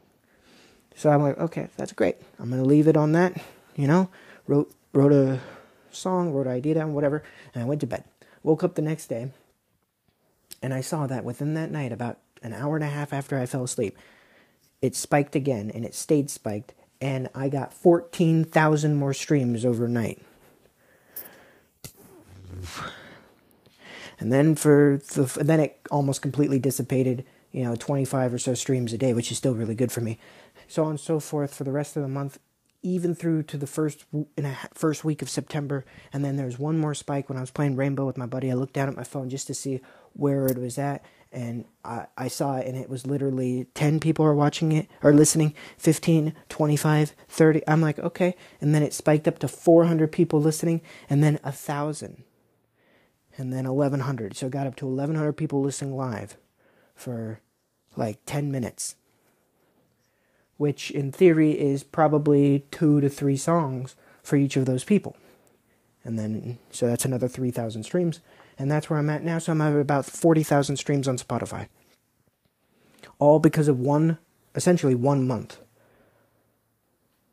where it went from about 800 to 1,000 to 40,000 in one month. Random. I didn't do much. I kept promoting it, I kept doing posts, but I didn't do that. I didn't pay for that. There's no bots, it's nothing like that. It just happened. I'm very fortunate for that. And, I'm, and, I, and I know that is a very long story into how that worked. But I, th- but I, I wanted to say it in that way, even though I went off on a tangent. I wanted to mention it in that way because I don't think people fully realize it's a social media platform. And I'm hoping that me explaining it like that from the perspective of an artist really illustrates how much it really is. Because you're consuming a media, music or podcast, but you're, you know, uh, some listening form of media. And the the social elements that are inherent in the philosophy of Spotify persist through the entire platform. Following artists, favoriting songs, adding them to playlists. But here's the thing the whole point about playlists are if you follow friends, other users on there, which is a big proponent as well. Proponent? Component? Whatever. Big component of it. You also see their playlists if they, you know, if they want it publicly, show those. Of course, you have private playlists. And they could share them easily on any platform. You could do the same on Apple Music. Don't be mistaken. Apple Music is has uh, some social features like that, but of course it's native to Apple devices, um, and it's not about the. And it doesn't. It doesn't have that viral factor. I kid you not. There is no, at least not right now. There's no way you could randomly blow up on Apple Music. Spotify within their algorithm has that factor. It's it's you know what it's like. It's like TikTok. Spotify is like TikTok, Apple Music is like Facebook. Uh, don't be mistaken, Facebook is not bad. In, fa- in fact, Facebook pays quite a good amount if you get anyone to listen in their library of music, which is wild. But Facebook is very direct to consumer. When I post something on Facebook, it goes directly to my fans. Instagram is kind of the same way, but Instagram has a little more, you know, a viral factor as well, so I can't quite compare it. Apple Music's the same way. When I post something on Apple Music, I'm not getting 90% of people who listen to me on Apple Music are people are fans. People I directly am aware that are listening on Apple Music. Partially because the platform itself, the size of it, right? But also just because of the way it's structured. Spotify, I have no fucking idea. I know a lot of my fans are on Spotify, so there's that, but that's where the bulk of them are. So there's that, but like that's that's not telling me much when I get 40,000 streams from different countries. countries that have never listened to me before. So that's the point. It's very randomized and v- lots of viral components to it. And that's why I like Spotify. Yeah, they don't pay jack shit and they have some problems with stuff and metric getting a metric and a measure of consistency is very difficult, but I will say one thing. The way you keep getting continuous streams regardless of your marketing and promo plan that isn't just going viral, which does help. Right? Which I didn't, by the way. Uh, it's not like a TikTok song going viral. That's not that breaks a million streams or whatever. That's not that. It's a one month of a random spurt of engagement. People stuck and listened through bulk of the album. Um, so it's a testament of the quality of the music because they because something somehow the algorithm pushed it to them. And it will probably it probably does that quite a bit actually. It probably pushes new cuz Spotify is trying to get people to stay in their platform for as long as possible. So pushing new artists is a way of doing so right? Because those new artists will create more content for the platform and therefore more diversity of a population who may not listen to the mainstream artists will come by and listen to the underground people. It's a big, big, uh, you know, portion of the music industry. It always has been. Underground fuels engagement, surprisingly enough. Um, and new engagement and diversity in a platform. So, with that in mind, they've probably pushed my album before, and it just because the quality of the album, it might catch a little bit, but not a lot. But because my latest album is head and shoulders above anything I've done before, and I designed it with the intent of if someone crosses it, they're at least engaged for the first couple tracks, and hopefully after that point they want to stick with it. Yeah, I can never guarantee that, but I aim for it. I feel like that's a contributing factor. So, anyway, that's what that is. Spotify is a social media platform, as is YouTube, as is Twitch, as is anything with a social component. That is a key factor to it, not just like, oh, you can chat with people. That's not what I mean. I mean, it's designed to socialize and have expanded reach upon your inner circle. Right? I said earlier video games are social media. They can be. They're not inherently one, right? If you play a single player game, they're not. But if you play something like Call of Duty or Rainbow, it it it very much is. It's just dependent on the game. Right? Consoles and the hardware support socializing, but it's not I mean, yeah, you can make friends or you can add them to parties or you can chat with them or see their online status, right? That's more of a just keeping engaged, keeping connected with friends. That's, I mean, you you got to have that, but it just depends on the game itself, on the likelihood of finding a new friend. And it really that has to do with how much you put out. And that's the same with social media. What you put out is what you get. In terms of the consistency or the content or what you're doing. How much are you pushing? When are you pushing it? How hard are you pushing it? Right? I, I get tired of social media gurus, right, who say, okay, you got to do these three steps and these help. And it might. I'm not saying it doesn't. In fact, it very well could. But here is my tip, word to the wise. And it's a more reasonable one because it's not a certain step you have to follow. Consistency. That is absolute key. I if anyone ever when I'm consulting, when people are asking me how to grow, and I'm not the biggest social media platform ever. I'm not nearly as big as most. Um, yeah, there there are people who are just popular in high school who have a bigger following than me. but their following is just friends. There's just more people who are following them. That doesn't actually mean those people are engaging with content that they produce because they may not be doing that in the first place. The people who follow me, a lot of them are engaging outside of the platform that they're following me on. And they're engaging in things that take time out of their day. That is so much fucking harder than you realize. To get someone to go press a link and watch a seven minute video, to get them to go and listen to a 20 minute album now, I make sure it's streamlined and I make sure I don't put any pressure on them. I don't mind if they don't listen to it immediately. If they listen to it in six months, they listen to it. That's what matters. I want them to hear what I have to say if I think they'll like it, you know? That's why I do it. It's not because I need those streams. It helps. But the streams are just a metric of who is paying attention and how do I gear my marketing for the future. That's all it is. You know? Um, so that's that's how I think of it. It's so hard to get people to go and consume content outside of the platform they're in, especially with people's busy lives or general interests, and the opportunity cost factor of everybody's daily schedule. Sometimes people don't have the energy to go to listen to something new. They just want to go and listen to their favorite album. Help them through the day. All right? So they're not going to go listen to your album. It's just not going to happen. Sometimes they just want to watch their favorite YouTuber play video games.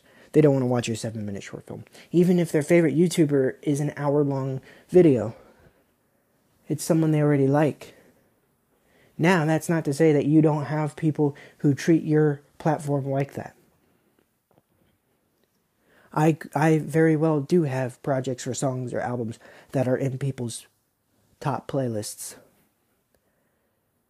For five of you listening this podcast, I am your top podcaster of the year, which is phenomenal. Thank you. I don't know, yeah, I don't listen to many podcasts, so I don't know. It doesn't tell me who you guys also listen to, so I don't know if I'm the only person or if, you know, or if I'm up against real competition here, but but I appreciate it, right? So that's what really matters, the engagement outside of the social media platform, not just the followers, not just the numbers. And these are engagement metrics that within those platforms they can't quite measure properly. They can't measure. They they can, but it's not very efficient. They can't measure how many times people click the link, the super link in my bio where people go outside the app to check out my content. Instagram can't measure that. The app that I use, the super link can, that's what I have to look at sometimes, but Instagram cannot. So it's driving your audience, your fan base, your followers towards whatever you're trying to produce if you're in my field. If you're not, then you're just having fun. You're either a consumer or you're just keeping up with friends. And that's perfectly fine. That's the majority of people who use social media. And that's what I love about social media. It is a way to keep up with friends, it's a way to meet new people, and it's a way to promote your business or your brand or something that you are creating. You don't have to have a billboard. You can, but you don't have to. You don't have to have an ad spot on the radio or television anymore. But in its own regard, with its own complexity, and the fact that it's so goddamn random, you do have to engage people on a platform where they're already being engaged 24 7 and that constant stimuli is not always good for people. I think it's healthy to always take a break from the social media. It's addictive. We doom scroll till our fingers hurt. Right? Oh, the next post, we become zombies in a state of trance. I don't even know if we're fully processing what we see anymore or listening closely, which makes me wonder if all this marketing promo is really worth it. And then I go back and I remember that I am a fan of hip hop, and when I am scrolling through my page and I and I hear a few seconds of something that sounds good, all of a sudden I'm tuned in. And if I really like it, I'll go out the app and, and check out their album. And I have to remind myself I'm in that very position because even when I check out their album, that's it. I'm going back to listening to my favorite artists. Every once in a while, I'll, I'll stick with it. But consistency. The thing that a lot of artists, specifically rappers, don't do. I'm sorry, this is kind of becoming a rap, how to rap, how to market your rap section. It's primarily about social media and how technology influences that, but I talked about that more so in the first half of this. Um, but it really is. I mean, I see so many artists who post stuff, really dope stuff, one or two videos that are snippets of the song or whatever, or a music video. It's awesome. And they got like six posts. They got a same amount of followers as me, maybe more, maybe less. And they're not following anybody. And okay, fine. I mean, I feel like everybody does that to look like they're professional. Um, I don't care. I really don't care that much. I'm not. The, my main Instagram that I use to market my stuff is also the main Instagram I use. It's I follow people. Yeah, I gotta go through and clean it out every once in a while. It's getting up there in the numbers, but still, unless I become big time verified professional, then I'll clean it out for real. But Till then, it's my main Insta. I, I, that's the one I use. So I'm not. I mean, I've got backup ones, but that's it. Like, I don't get that. Uh, I don't think people really care that much, and even if they do, then uh, I'm not their type of person in the first place. And all these guys are doing this stuff, but they've got like six singles and maybe an EP. They don't even have an album out yet. And uh, maybe call me old fashioned. I am 22 though, so I mean that doesn't take you very far. But call me old fashioned. But I think putting out an album is more important than a handful of singles. People don't just go and re-listen to singles as min- as much as people may think. Singles have better exposure, better chance of going viral. And I'm not lying when I say a good single could definitely be in rotation. Right? Saved to a playlist or favorited. Plenty of people do that. I get it, especially if they want to spice it up. But if people really like you as an artist, they'll they'll cherry pick the songs out of an album. Notice that when fans of bigger artists ask when the new music is coming, either they ask when's new music coming if it's really been that long. That's one thing. But but beyond that, that's just desperation at that point. That's like, we'll take a fucking single. But in in all honesty, people don't ask When's the single dropping? They ask, when's the album dropping? Why do you think they ask that? Right? It's because they don't want one song and then have to wait for fucking forever. This whole method of just dropping singles for the rest of your career is boring. I don't like it. I get it. One or two singles before the album or before the EP or one single just to hold people over. That's fine. I, I I've released singles. I get it, but I don't know. Every they, they you know artists spend their whole time putting all their energy perfecting this one song, getting the marketing, the music, all that down, and it goes viral. It blows up. Good for them. They got a hundred thousand streams. Good on them. It's a dope single. That's it. That's their that's the quality of their catalog. Everything else falls off. Other singles, projects, or there's nothing else there. So you listen to that, you're like, this dope, I want to hear more, and you can't. Too fucking bad, fuck off. What? So yeah, they get 100,000 streams. Good for them. But that's it. So unless they're willing to generate content, replicate that same thing, which I don't think they want to do because that gets monotonous from a creator standpoint, then it's boring. There's nothing else to do. Meanwhile, I create albums for a few purposes. One, because why not have more music with a bigger diversity? And it's more fun for me to make and it allows me to have more time to perfect it all at once. Right? I might still have a single for that album. I usually do. But then that single's in the album too. And guess what? If you like that single and that album, and say that album's 10 tracks, you might have two other songs that are similar. Better engagement. People listen longer. At least I think. I don't know. I, have been told left and right, oh, singles are the way to go yeah, I don't want to just make singles. I won't make as good of music. So it's different for each artist. So that was a huge tangent on Spotify and being a rapper, but but social media is a big factor of our lives and it actually directly impacts our chemistry and how we communicate and understand one another and keep in touch with one another. It does change our empathy. It also can directly damage the way we understand tone because in social media there's no tone. So when you get an argument with someone in the comments and you're typing back and forth, unless you go all caps, like your MF Doom, you're not going to understand the tone of what someone's saying. That's why when you argue with someone in text, it you shouldn't probably continue that way. You should call them because they may not be arguing. they might be a little upset, but it probably isn't as bad as it seems.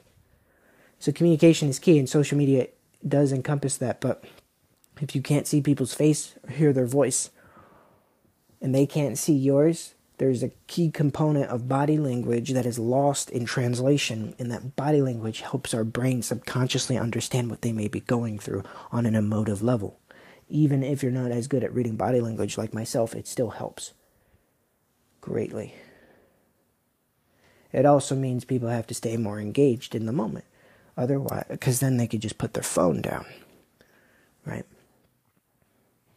So there are still components to social media that does damage our overall experience socially. But I do think as a whole, it allows us as a society to communicate with people who we couldn't otherwise. It allows us to keep in touch with friends. It allows us to create and promote content or, or businesses or ideas that wouldn't be able to be shared or profitable in any capacity. Um, and while it has uh, effects of lethargy, you know, lack of critical thinking sometimes, or, you know, kind of doom scrolling numbness, those are all habitual things that you can curb right by by enforcing different habits or policies to how you treat your social media consumption which i think is what makes it such a powerful tool while risky stay tuned all right welcome back ladies and gents apologies for that long-winded Spotify breakdown. I really didn't plan on going that in depth with it, but that's how this works, right? I'm just going as I as I go. It's improv, it's freestyle, however you want to call it. So, you know, I appreciate you all sticking by. Hopefully, it makes sense. Hopefully, it's interesting um, for my rapper friends and fans. Um, you might have actually gained some insight, and for those who, hopefully, people who don't I mean, on either side, you learn something from the perspective of an underground rapper trying to navigate Spotify. Spotify is the most popular streaming service in the world. Um, music streaming service, but I think it's also up there with just general streaming services because of the social aspect. The reason why Netflix is about to go in the shitter is because it's actually disabling some of its social uh, aspects, right? the whole rule that you can't password share. Now, what the fuck? Netflix, you've been allowing that for a decade now. Now you're going to hammer down on that when people are already being uninterested in your hallmark level quality original content with a few standouts every three months? Come on. The social aspect allows things to thrive outside of the produced original content right? It's why multiplayer games are always so highly coveted in video game developer space and publisher space. The reason why they design multiplayer games the way they do is because, in theory, they say, well, if a single player game is good, great, but if it doesn't work out, then we're fucked. But a multiplayer game, if it works, even better. Obviously, they make more money from it, but beyond that, even if it's not great at launch, you could still build a community. They could still keep playing it, still support it. Updates can eventually come down the pipeline, and if there's a modding component to it, that extends its lifetime tenfold. Well, look at Garry's Mod. For fuck's sake. that game's been around longer than most people. Not really, but you know what I mean? It's just, it's nuts.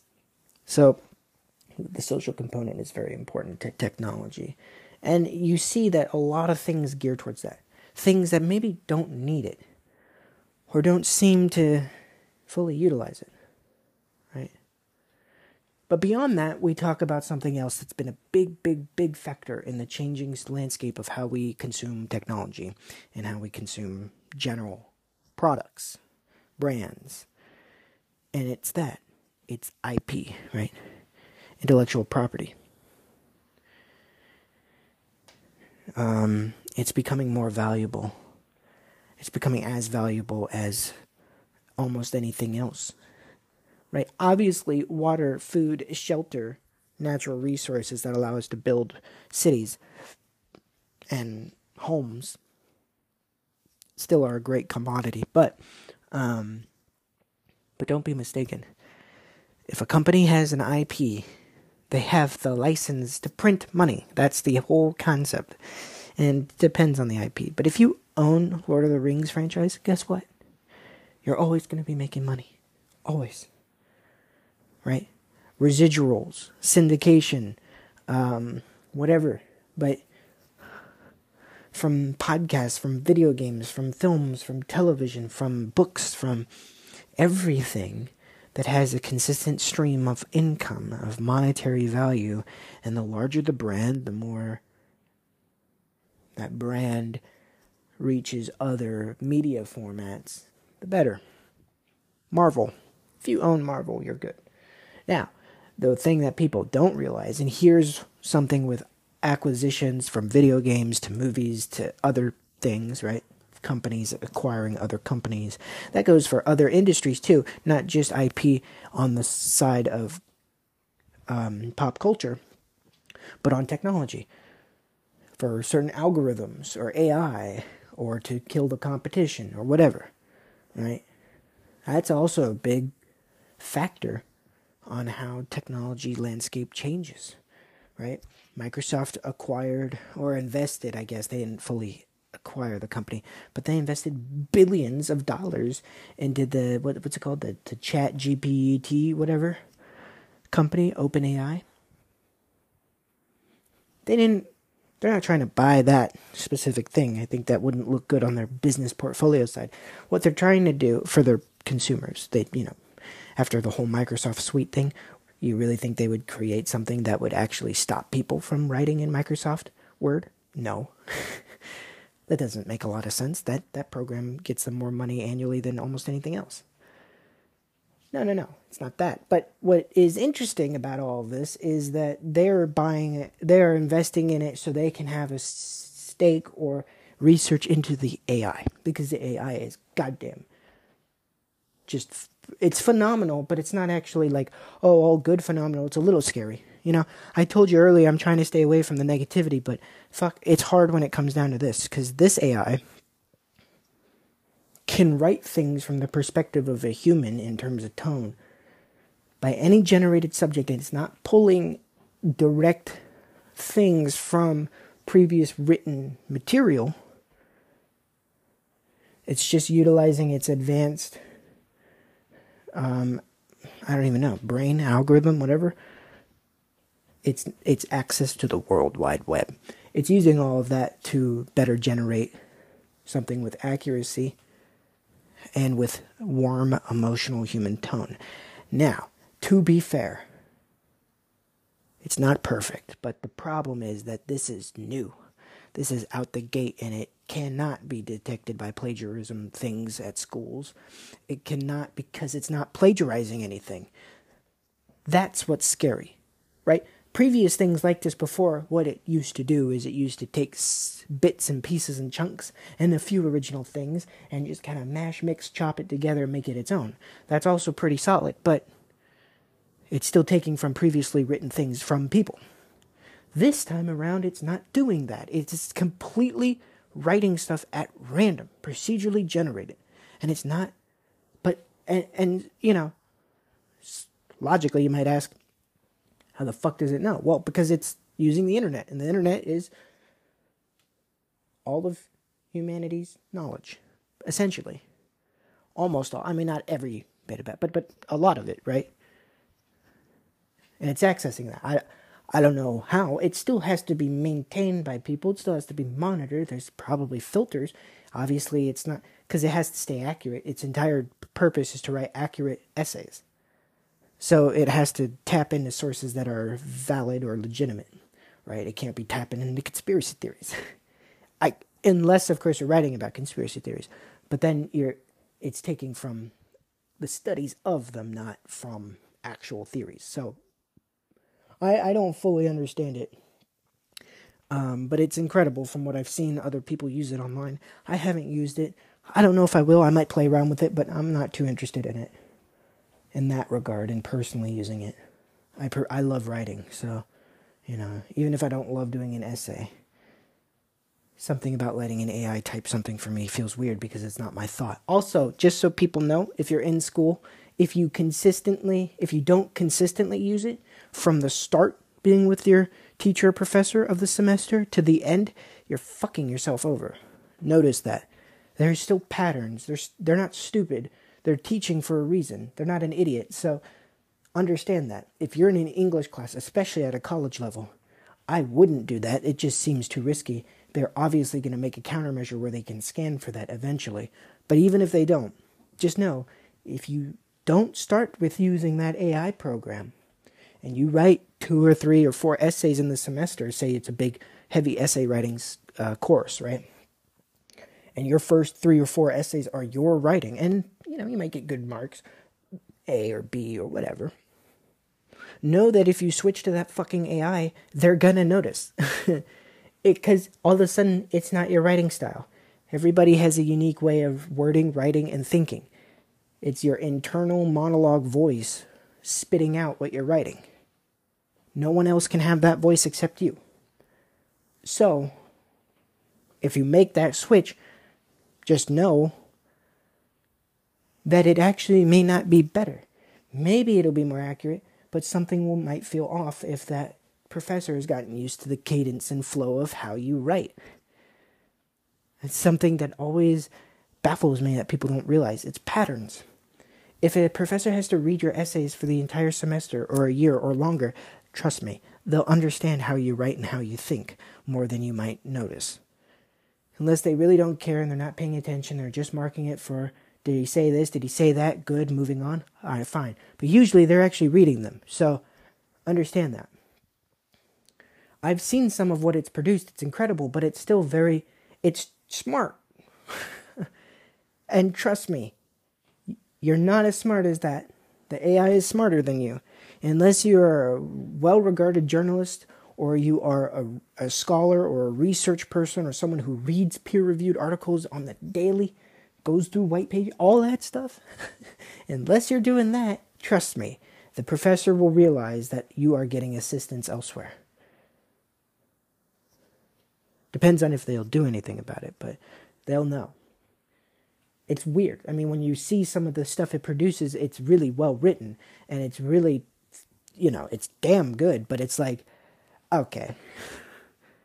But like, especially in high school, you know, you see some kids say, yeah, that was lit, no cap. And then they write something that has the scholarly presence of an academic professor who's been in the field for 30 fucking years. No, obviously that seems off right? So they're the ways you apply technology. Once again, back to that same thing. The way I applied the usage of Spotify in my own personal life, right? Through the through using the Spotify artist app by pushing stuff on Spotify I, have met rappers who don't publish music on the streaming services because they're like, I'm not trying to take people's money. I'm like, okay, then you're a fucking idiot. You're not taking anybody's money. How stupid are you? They're paying to listen to you. You're not taking their money. Well, I mean, maybe you are, but you're not like taking it with no consent. If someone is paying Spotify Premium, guess what? They ain't buying it for you, jackass. They're buying it for all the artists they want to listen to, and you might be lucky enough to be a part of that. I've heard more people say that than I ever thought I would. I'm like, are you fucking stupid? I'm like, well, it's just not right. I'm like, it's not wrong either. You don't have to be in it for the money. In fact, you shouldn't be in it for the money because you're not going to make money in the beginning. That's not why I'm saying you do it on put it on streaming. You put it on streaming so more people can listen. Not everybody has access to go to SoundCloud or YouTube. Why you might ask, even though it's free? Because sometimes there's restrictions in different countries. And even if there isn't um, internet and cellular usage, and to be able to download songs from YouTube and or from SoundCloud, guess what? You still need a premium account. Therefore, they're paying. And then all of a sudden, you're not getting paid. So they're actually just paying a company. so backwards. Anyway, but it's about the application. I use Spotify for the sake of reaching out for more people because more people use Spotify. It's logical, right? It, it lines up. Um, so the same can go with application to any kind of technology, and technology is very important to understand. It aids us in bettering our lives. I don't care who you are. If you don't think FaceTime is helpful, then you haven't been paying attention. FaceTime helps so many people. You know how I was saying earlier, without having tone or text or that ability to communicate, because when you're doing it virtually, just through text, just through words, while it's great, very convenient, it's fast, it's useful. And if you text someone enough, you start to learn their tones in text, and that's another factor of it. But that takes years of doing that. So even then, FaceTime is a great alternative. It's still not the same as being in person. Don't get it twisted. Being in person is always more enjoyable. But I mean, it depends on the person you're with. But but FaceTime. If I didn't have FaceTime, I I'd still try my damnedest to do this long distance relationship that I've been doing for three and a half years now. But um, fuck, would it be so much harder? The difference in doing a voice call with my girlfriend as opposed to FaceTime, and really, you know, if we're busy, if we're driving, right, we'll do voice calls if we only have a minute. Voice calls are still great, don't get me wrong. But man, FaceTime is infinitely better to see her face, to see how she's expressing herself, to talk to her, you know, like we're talking talking through a window or something. It's it's great.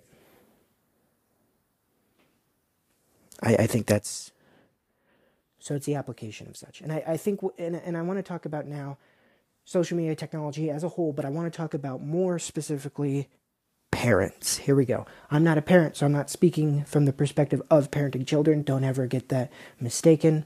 I'm not telling you how to raise your children. I don't know. I hope that you're doing the best that you see fit for them because that's all you can do as a parent. Okay? So I'm not saying how to how to raise your kids, how to but I am saying something about how parents and people negatively react to social media and children using it and teens because that has been the ongoing debate, right? What's too much, what's too little? It goes for everybody. Everybody could be addicted. But people get more worried when kids are involved. Naturally so, right? It it directly changes their mental development process. But the studies haven't been done long enough to know for sure. We just haven't had enough time. Social media hasn't, the way we see it with TikTok, Instagram, those kinds of things, hasn't been around long enough to really know the full ramifications of such. Right? We're talking another 20 years until we fully get an understanding of how directly social media affects the cognitive process of a young developing mind. Right? But I will say this much from personal experience or from seeing it, whether from what I experience literally with myself or with my peers, right? And from, you know, reading what I can on the matter of the research and the behavioral, it's a pattern. It's a historic pattern, specifically in America, but in other countries and around the world. People get scared of new. New things scare people. That's okay. That happens, right? Oh my God, it's new. We don't understand it. When we don't understand something, we're afraid of it. Unfortunately, when we don't know how to temper those fears and stuff, we take a reverse angle. We decide to destroy it instead of learn to understand it. Now, you might be thinking, okay, well, no one's destroying social media. Not destroying it, but trying to limit it the problem is that type of mentality doesn't just persist in the realm of technology, of inanimate objects. It also persists in the realm of civil rights and human rights. Right? That's why we have racism.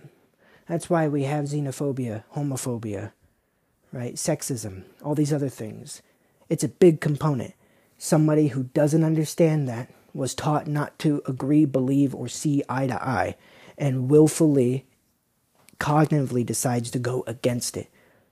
It's a very damaging, harmful social behavior. It's personified through a loudspeaker on social media as well, because social media allows anonymity. It is much harder to talk shit to somebody's face for a few reasons. One, because you see them, you hear them, you understand, you subconsciously empathize with them a little more. You realize they are just a human when you're standing face to face with them. You still might not agree with them, you still might hate their guts, but you might be cordial enough to not let that be known to their face. Even if you aren't and you're still a dickhead, you also run the risk of getting your teeth kicked in. That's another thing. It's a thing that people don't remember or realize. We are animals, right? And we do have fight, flight, or freeze responses. And a lot of people choose fight, even if they're not violent people to begin with. You don't know what that could do when you piss somebody off, right? Oh, hopefully it's not fighting, but it can be. And I do think a little bit of that fear of this person could punch the shit out of me if I say the wrong thing, just in the floating in the back of your mind, also allows us to be a little more cordial. Even if just a little. Right? So these things are lost when you're on social media because you're miles away. You're your true identity could be anonymous. Maybe it's not. Maybe you're an idiot, but usually it is, right? Hidden behind a username. It's not well hidden, but it's not immediately present. And that that can breed the idea of comfort and safety in being a spiteful fucking person. Right? So that's some of the toxicity we could see on social media. But in the way it affects kids' brains or teenagers or young adults like me. And I don't know what the age cutoffs is for young adults. I know young adult, I, I think, is between 18 and 20. Right? You're legally an adult at 18, but you're still really young. But I, I, I venture to say, and I still stand by this, you're a young adult until you're over the age of 25. And for some people, 26, 27. That's how I see it. Um, because that's when your brain stops growing. You still learn new things. Don't don't be mistaken, but that's when it literally in size and in formatting it's it's done expanding for the most part. So, I think that's a more fair. Actually, I, I you know, I think that's when certain things like going into the military and owning a firearm. You know, stuff that could end your life or end the life of other people. I think you have to be 25 and older to decide that. I also think, and people are going to hate me for this one, I think the drinking age should be 25 and up. Because if you're 21 and you're drinking a lot, or even sooner, it, I mean, you could still drink beforehand illegally, right? It's not stopping you. But, um, but I do think I that act we know as a fact, drinking alcohol deteriorates the brain at an accelerated rate. And so while your brain is still developing and you're drinking a lot, not having one drink, not even having a few drinks a week, I'm talking really getting into it, which a lot of people do in their 20s because they think they can, because it's fun, and because they're stressed with the responsibilities of life It's really, really bad for your cognitive health down the line, and it can cause an addiction, right? You could become an alcoholic, which is really, really, really damaging. So, yeah, not a big fan of drinking being legal at 21. I'm 22. I can drink legally. I don't. Not often. Every once in a while, I have a drink, but I, I don't. Uh, first off, I just don't enjoy it. I don't like what I feel when I'm drunk. I prefer getting high, which could also very well damage your brain, but it's been proven it's not as damaging as alcohol. So, anyway, um, it still can, though. Don't be mistaken. Um,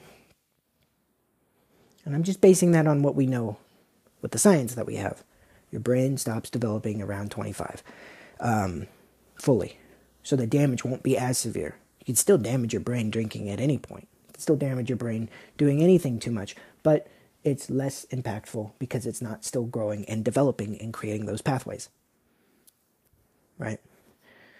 You know, we call it formative years between the ages of 6 and 12 and 12 and 18, different types of formative years because new information is brought upon us. But that's because the brain is forming, formative forming. Come on, right? That's part of it. You're also growing up and you're learning more about the world. Anyway, So social media is a drug. 100 friggin' percent. And a lot of us are slightly addicted to it. The severity of addiction depends on your behaviors, I believe, with social media specifically, and especially in young kids. Social media is important, and I don't think taking away, I think to- taking away social media from people, even young people, is bad. Especially if they're already in it. But that is dependent on the individual. Of course, every child is different, every parent, every situation, every state, country, right? We're all different. Different folks, different strokes mentality. So, but uh, if your kid is like 17, 18, 19, and they're on TikTok, they're on Instagram, they got their friends there, they're socializing a bit, and maybe they're getting into some of the trends, doing some of the stupid dances, whatever. Is it harmful? A little bit, but not too bad. Are they if they doom scroll for an hours and hours on end? Is that harmful? Sorta, but it's the equivalent of you sitting on the couch flipping through the channel on the TV back in the day. If people ever do that, it's the same mentality. The bigger question is why are they doing it right then and there? I find myself doom scrolling not often. I actually only do it when I'm going through a depressive episode. When I don't have the energy or the capacity to do something I'd rather be doing. So it's not really a willful choice, it's just to distract my brain for an hour. Is it the healthiest habit? No. Do I always do that when I'm depressed? No. I sometimes do it. It's not very consistent, and I'm not dependent on it. If you take my phone from me, I might freak out though. I'll be I'll be honest. I, I never wanted to be that person where I'm like, I need my phone. But I do. But here's the difference it's not because all my social media is loaded on there. That's part of it. It is that. I mean, yeah. It's how I operate in my life. It's my greatest tool. I write things. I have a long distance relationship with my girlfriend, so that's how I keep in touch with her, which is vital. Uh, most of my friends are also long distance because I've moved around a lot in my life. I conduct my business, I record my podcasts, I edit lyric videos. I create 85 to 90% of what I create is on my phone. Could I do it on my computer? Yeah. Do I know how to? Yeah. Do I always want to? No. I don't always want to pull out my computer. You know, I can, and all the stuff I have backs up in various ways, and I manually on a hard drive or in the cloud, which I always recommend you do, especially if you create like I do. So, in case something happens to your phone, not everything is absolutely lost, right? That's part of it. But also, if I don't have my phone, I am I'm kind of fucked. It's also my flashlight. It is my calculator, right? It is my way of looking something up when I'm unsure. I can't tell you how many times I look up words because I say them in a song or I write them down or I say them to somebody and I'm like, wait a second, is that really a word? I look up more words on my phone than um, than probably most people. You know, phones have become an extension of people because they can do so many things so easily. A lot of people work through their phones now. I have created album covers entire songs. I can now record an entire song on my phone. It, it really is the all in one package because of the power of the processing, the diversity apps, all of that. It's a camera, it's a microphone, it's a recording studio, it's a video editing software, it's a texting platform, it's a video calling platform. It is a way to get into social media, to keep in touch with people. It is the all in one package. So, a cell phone, a modern cell phone, a smartphone, is a vital tool depending on the age and the person and the usage of that, does have negative consequences. It's not a singular purpose device. Now, if you have a younger kid who doesn't do stuff like I do, right? That's the difference. I am creating a business. I have a brand. I have friends and family I keep in touch with. So also I'm an adult, so no one's taking my phone away. But even if I lost my phone, that's why I back it up because it has so much important data on it. But beyond that, that would suck. That would still set me back a bit. But um, but beyond that, That's why it's so vital to people, I think. There are things that people do on their phone that you don't know about, and that's okay. And even in relationships, I think that's why this is becoming a growing problem. Privacy to that is important. I also have my daily journal on there. I journal daily, it helps my mental health. I log stuff. I don't want people to read those. They might, and if they do, okay, they just know more of me than I would be willing to share with everybody at once. But it makes it easier for me to keep up with. It does back up to the cloud. It is encrypted and it and it makes it easier for me to it also strengthens my memory. It's a great tool and it helps me get through life. That's on my phone. Uh, it's not really even on the computer, so that would be a great loss if I couldn't have a phone. You know what I mean? So these things are different for different people, and it's how you utilize it. So when you see me on my phone and it looks like I'm texting someone, I could be. I very much often am texting people, friends or my girlfriend or family or whatever. But oftentimes I'm writing. I'm doing a journal entry, or I'm writing a song, or a movie I have over a thousand notes in my Apple Notes thing. I know people don't use them, but I do. I love Apple Notes. You don't need a subscription to use it. So it's free. It's with the phone. I mean, if you have iCloud storage, it's great because you can back up stuff better.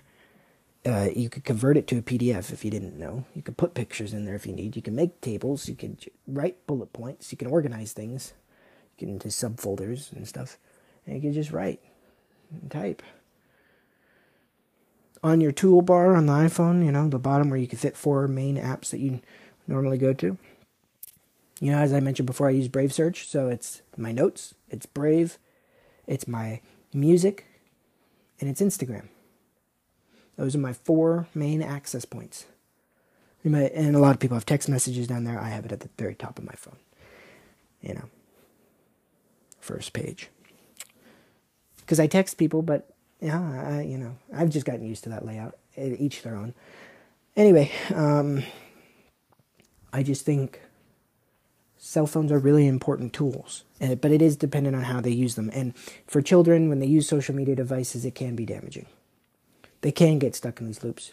They can be mimicking or reiterating or repeating things that they've heard that aren't factual or aren't safe right? Some of these challenges are ridiculous, right? Everyone freaked out about the Tide Pod challenge. Everyone's now freaking out about TikTok. I think TikTok's an incredible tool. I was on TikTok in late 2019. I was amazed by its features. There is a reason why TikTok is so popular amongst everybody.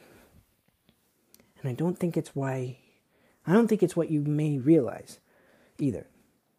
You know, most people say, well, because you could blow up quickly. It's got a really good algorithm for expanded reach. It absolutely does.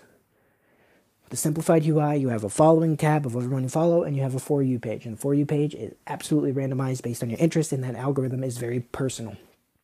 The last 15 videos you watch will most likely have either the same user who's posting that stuff or something like that pop up. It is a little bit of a problem because if you keep your eyes on one video for like more than five seconds, it pretty much can't it hashes that, it counts it, so it throws it in the cycle. So it may not be something you're interested in. Of course, you can always hold down on the video, say not interested, and that'll let the algorithm know. Right? The more you engage with a post or a user, the more it'll show up. That's basic algorithms. Most of them do that. Instagram, for some reason, handicaps that, but it, they're getting back into doing that more, especially since August with videos and reels becoming a prominent factor. Instagram Reels is just a copy of TikTok, just not as cool. Anyway, I think the reason why TikTok is so good, and it's growing and it's getting better, but I think the real reason wasn't just the viral sensation factor. Everyone knows being viral is very temporary. It's consistency. Even if you blow up, you can gain a lot of followers. And if you maintain that that momentum, you all of a sudden have a massive following base. There are people who do not deserve these following bases. They're just they're not doing anything. It's not like they're creating anything.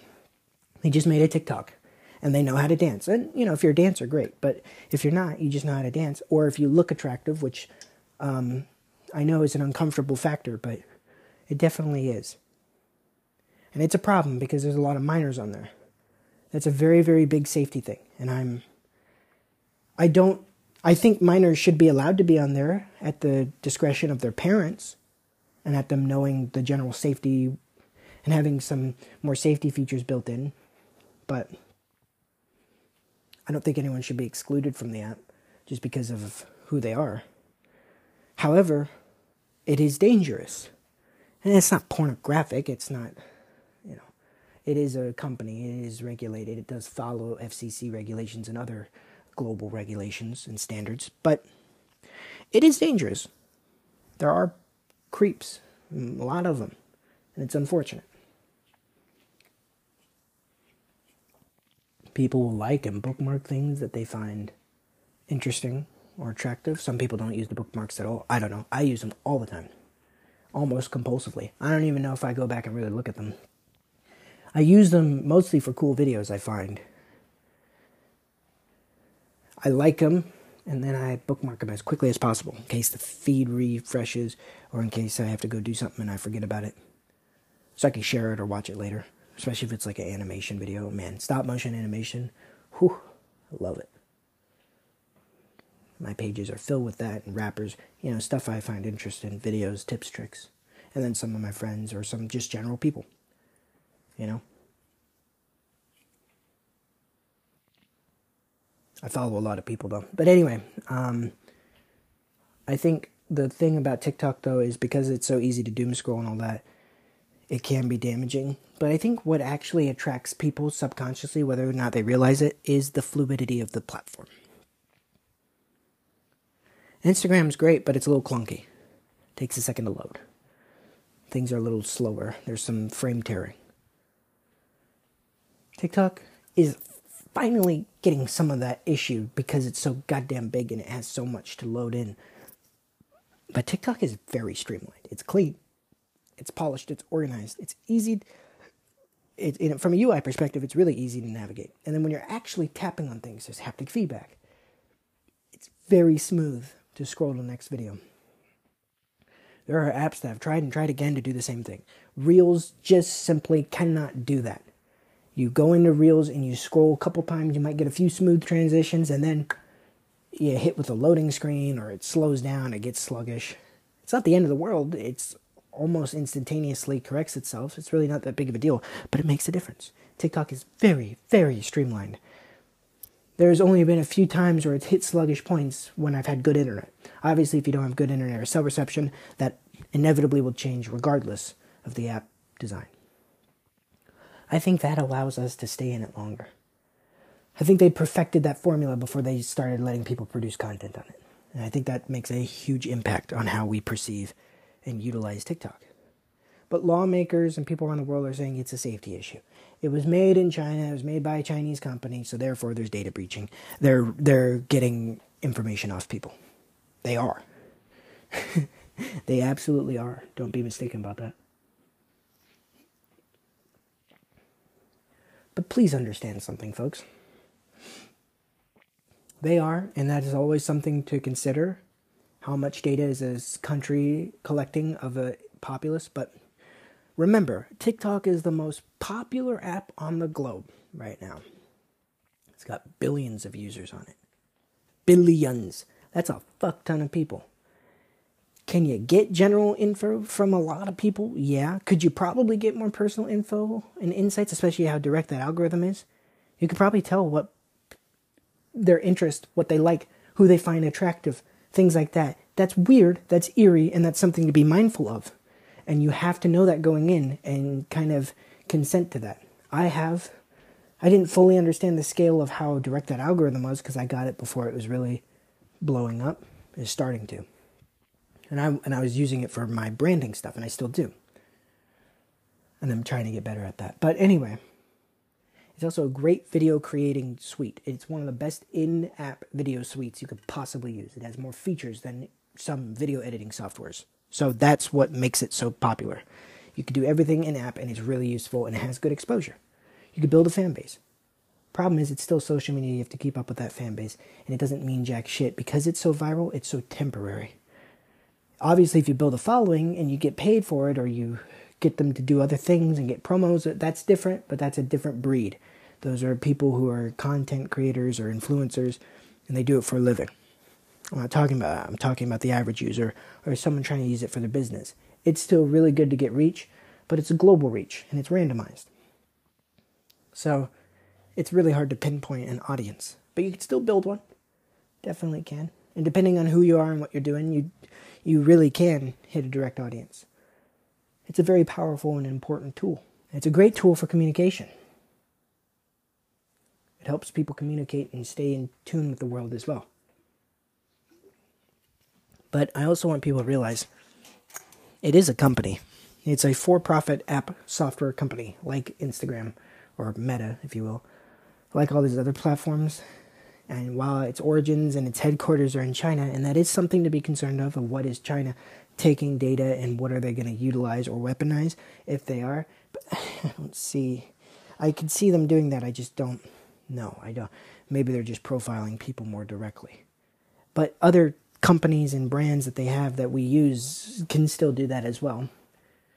I think the fear of what a country could do with the technology they have actually restricts the importance of social media. It creates a wall. It reduces this globalization idea. It reinstitutes isolationism, which I don't agree with. I understand it from a national security standpoint, and if there are people who are being breached and compromised, and it is directly being used for malintent, then that's a conversation between the users and the platform and between the regulations that could be put in place to prevent and dissuade that. That being said, when you look at the amount of people using TikTok, also in America, they have a they have four TikTok headquarters in America. And yeah, while their parent company is still owned you know, ByteDance, it's still China, right? Which I think they changed their name to TikTok now just because of the success. But anyway, when they when it's like that, yeah, it's still that's the parent company. They have to report earnings. They have to, you know, report to them. But all the data and information and user interaction is in America. It's in the States. And it's the employees are mostly American. I, I don't know 100%. Obviously, there's probably some that are you know, moved from China. But like, it's a big disconnect. It's a parent company. You had to treat it like that. And video games do it all the time. Right? Ninja Kiwi, developers of Bloons Tower Defense, which I talked about in my previous episode, great game, go check out the podcast. Um, they were acquired in 2020 by a company called MTG. I don't exactly understand what MTG does, but they seem to be doing pretty good for Bloons. And they're based in Sweden. Bloons is based in Auckland, New Zealand. I hope I pronounced that properly. Apologize if I didn't. Um, it's not really affecting Bloons Tower Defense. It's actually improving it greatly. They get more resources. Ninja Kiwi gets their own independence. I don't know the agreements between the American headquarters as opposed to the Chinese headquarters. I don't know, so I can't fully speak on that. But I have an inkling that it's probably very difficult to navigate that, and so they allow a lot of freedom within and also rules regulations in terms of apps being allowed and continuing to be allowed still have to go through processes on a federal level for general cybersecurity and consumer protection policies in America, and they are separate from rules in other countries. So, yeah, it still may be a little predatory, may not be the safest thing, and it definitely could be cracks in the foundation that need to be patched up. So, it's stuff to look into. But right now, state legislative and federal um, things are no longer allowed to have TikTok. But the, my problem is that TikTok's been around for almost four and a half years now, Jesus, and and been popular for three. And they're just now getting around to this. Trust me, folks. If they are collecting data and you were using TikTok for through the pandemic, which is when it really blew up through 2020 to now, Trust me, they've got enough data. It doesn't matter if you don't use it anymore. I guess they can't get new data, but still. It's one of those things that feels kind of like a red scare tactic, some fear mongering political discourse. It could be legitimate, and I understand there are legitimate national security concerns, and there always has been with TikTok. And it isn't always the healthiest or safest thing to be using. But I also don't think it's like inherently evil. And I think if we treat it like that, we cause actually a new issue. Um, there's always going to be apps, and I think it's better to just have curriculum, have materials, have sources and information for parents and students and children and, and general consumers to safely take part in things. We know as a fact that banning something doesn't actually resolve the issue for the most part, right? It could reduce it, but it doesn't really solve it.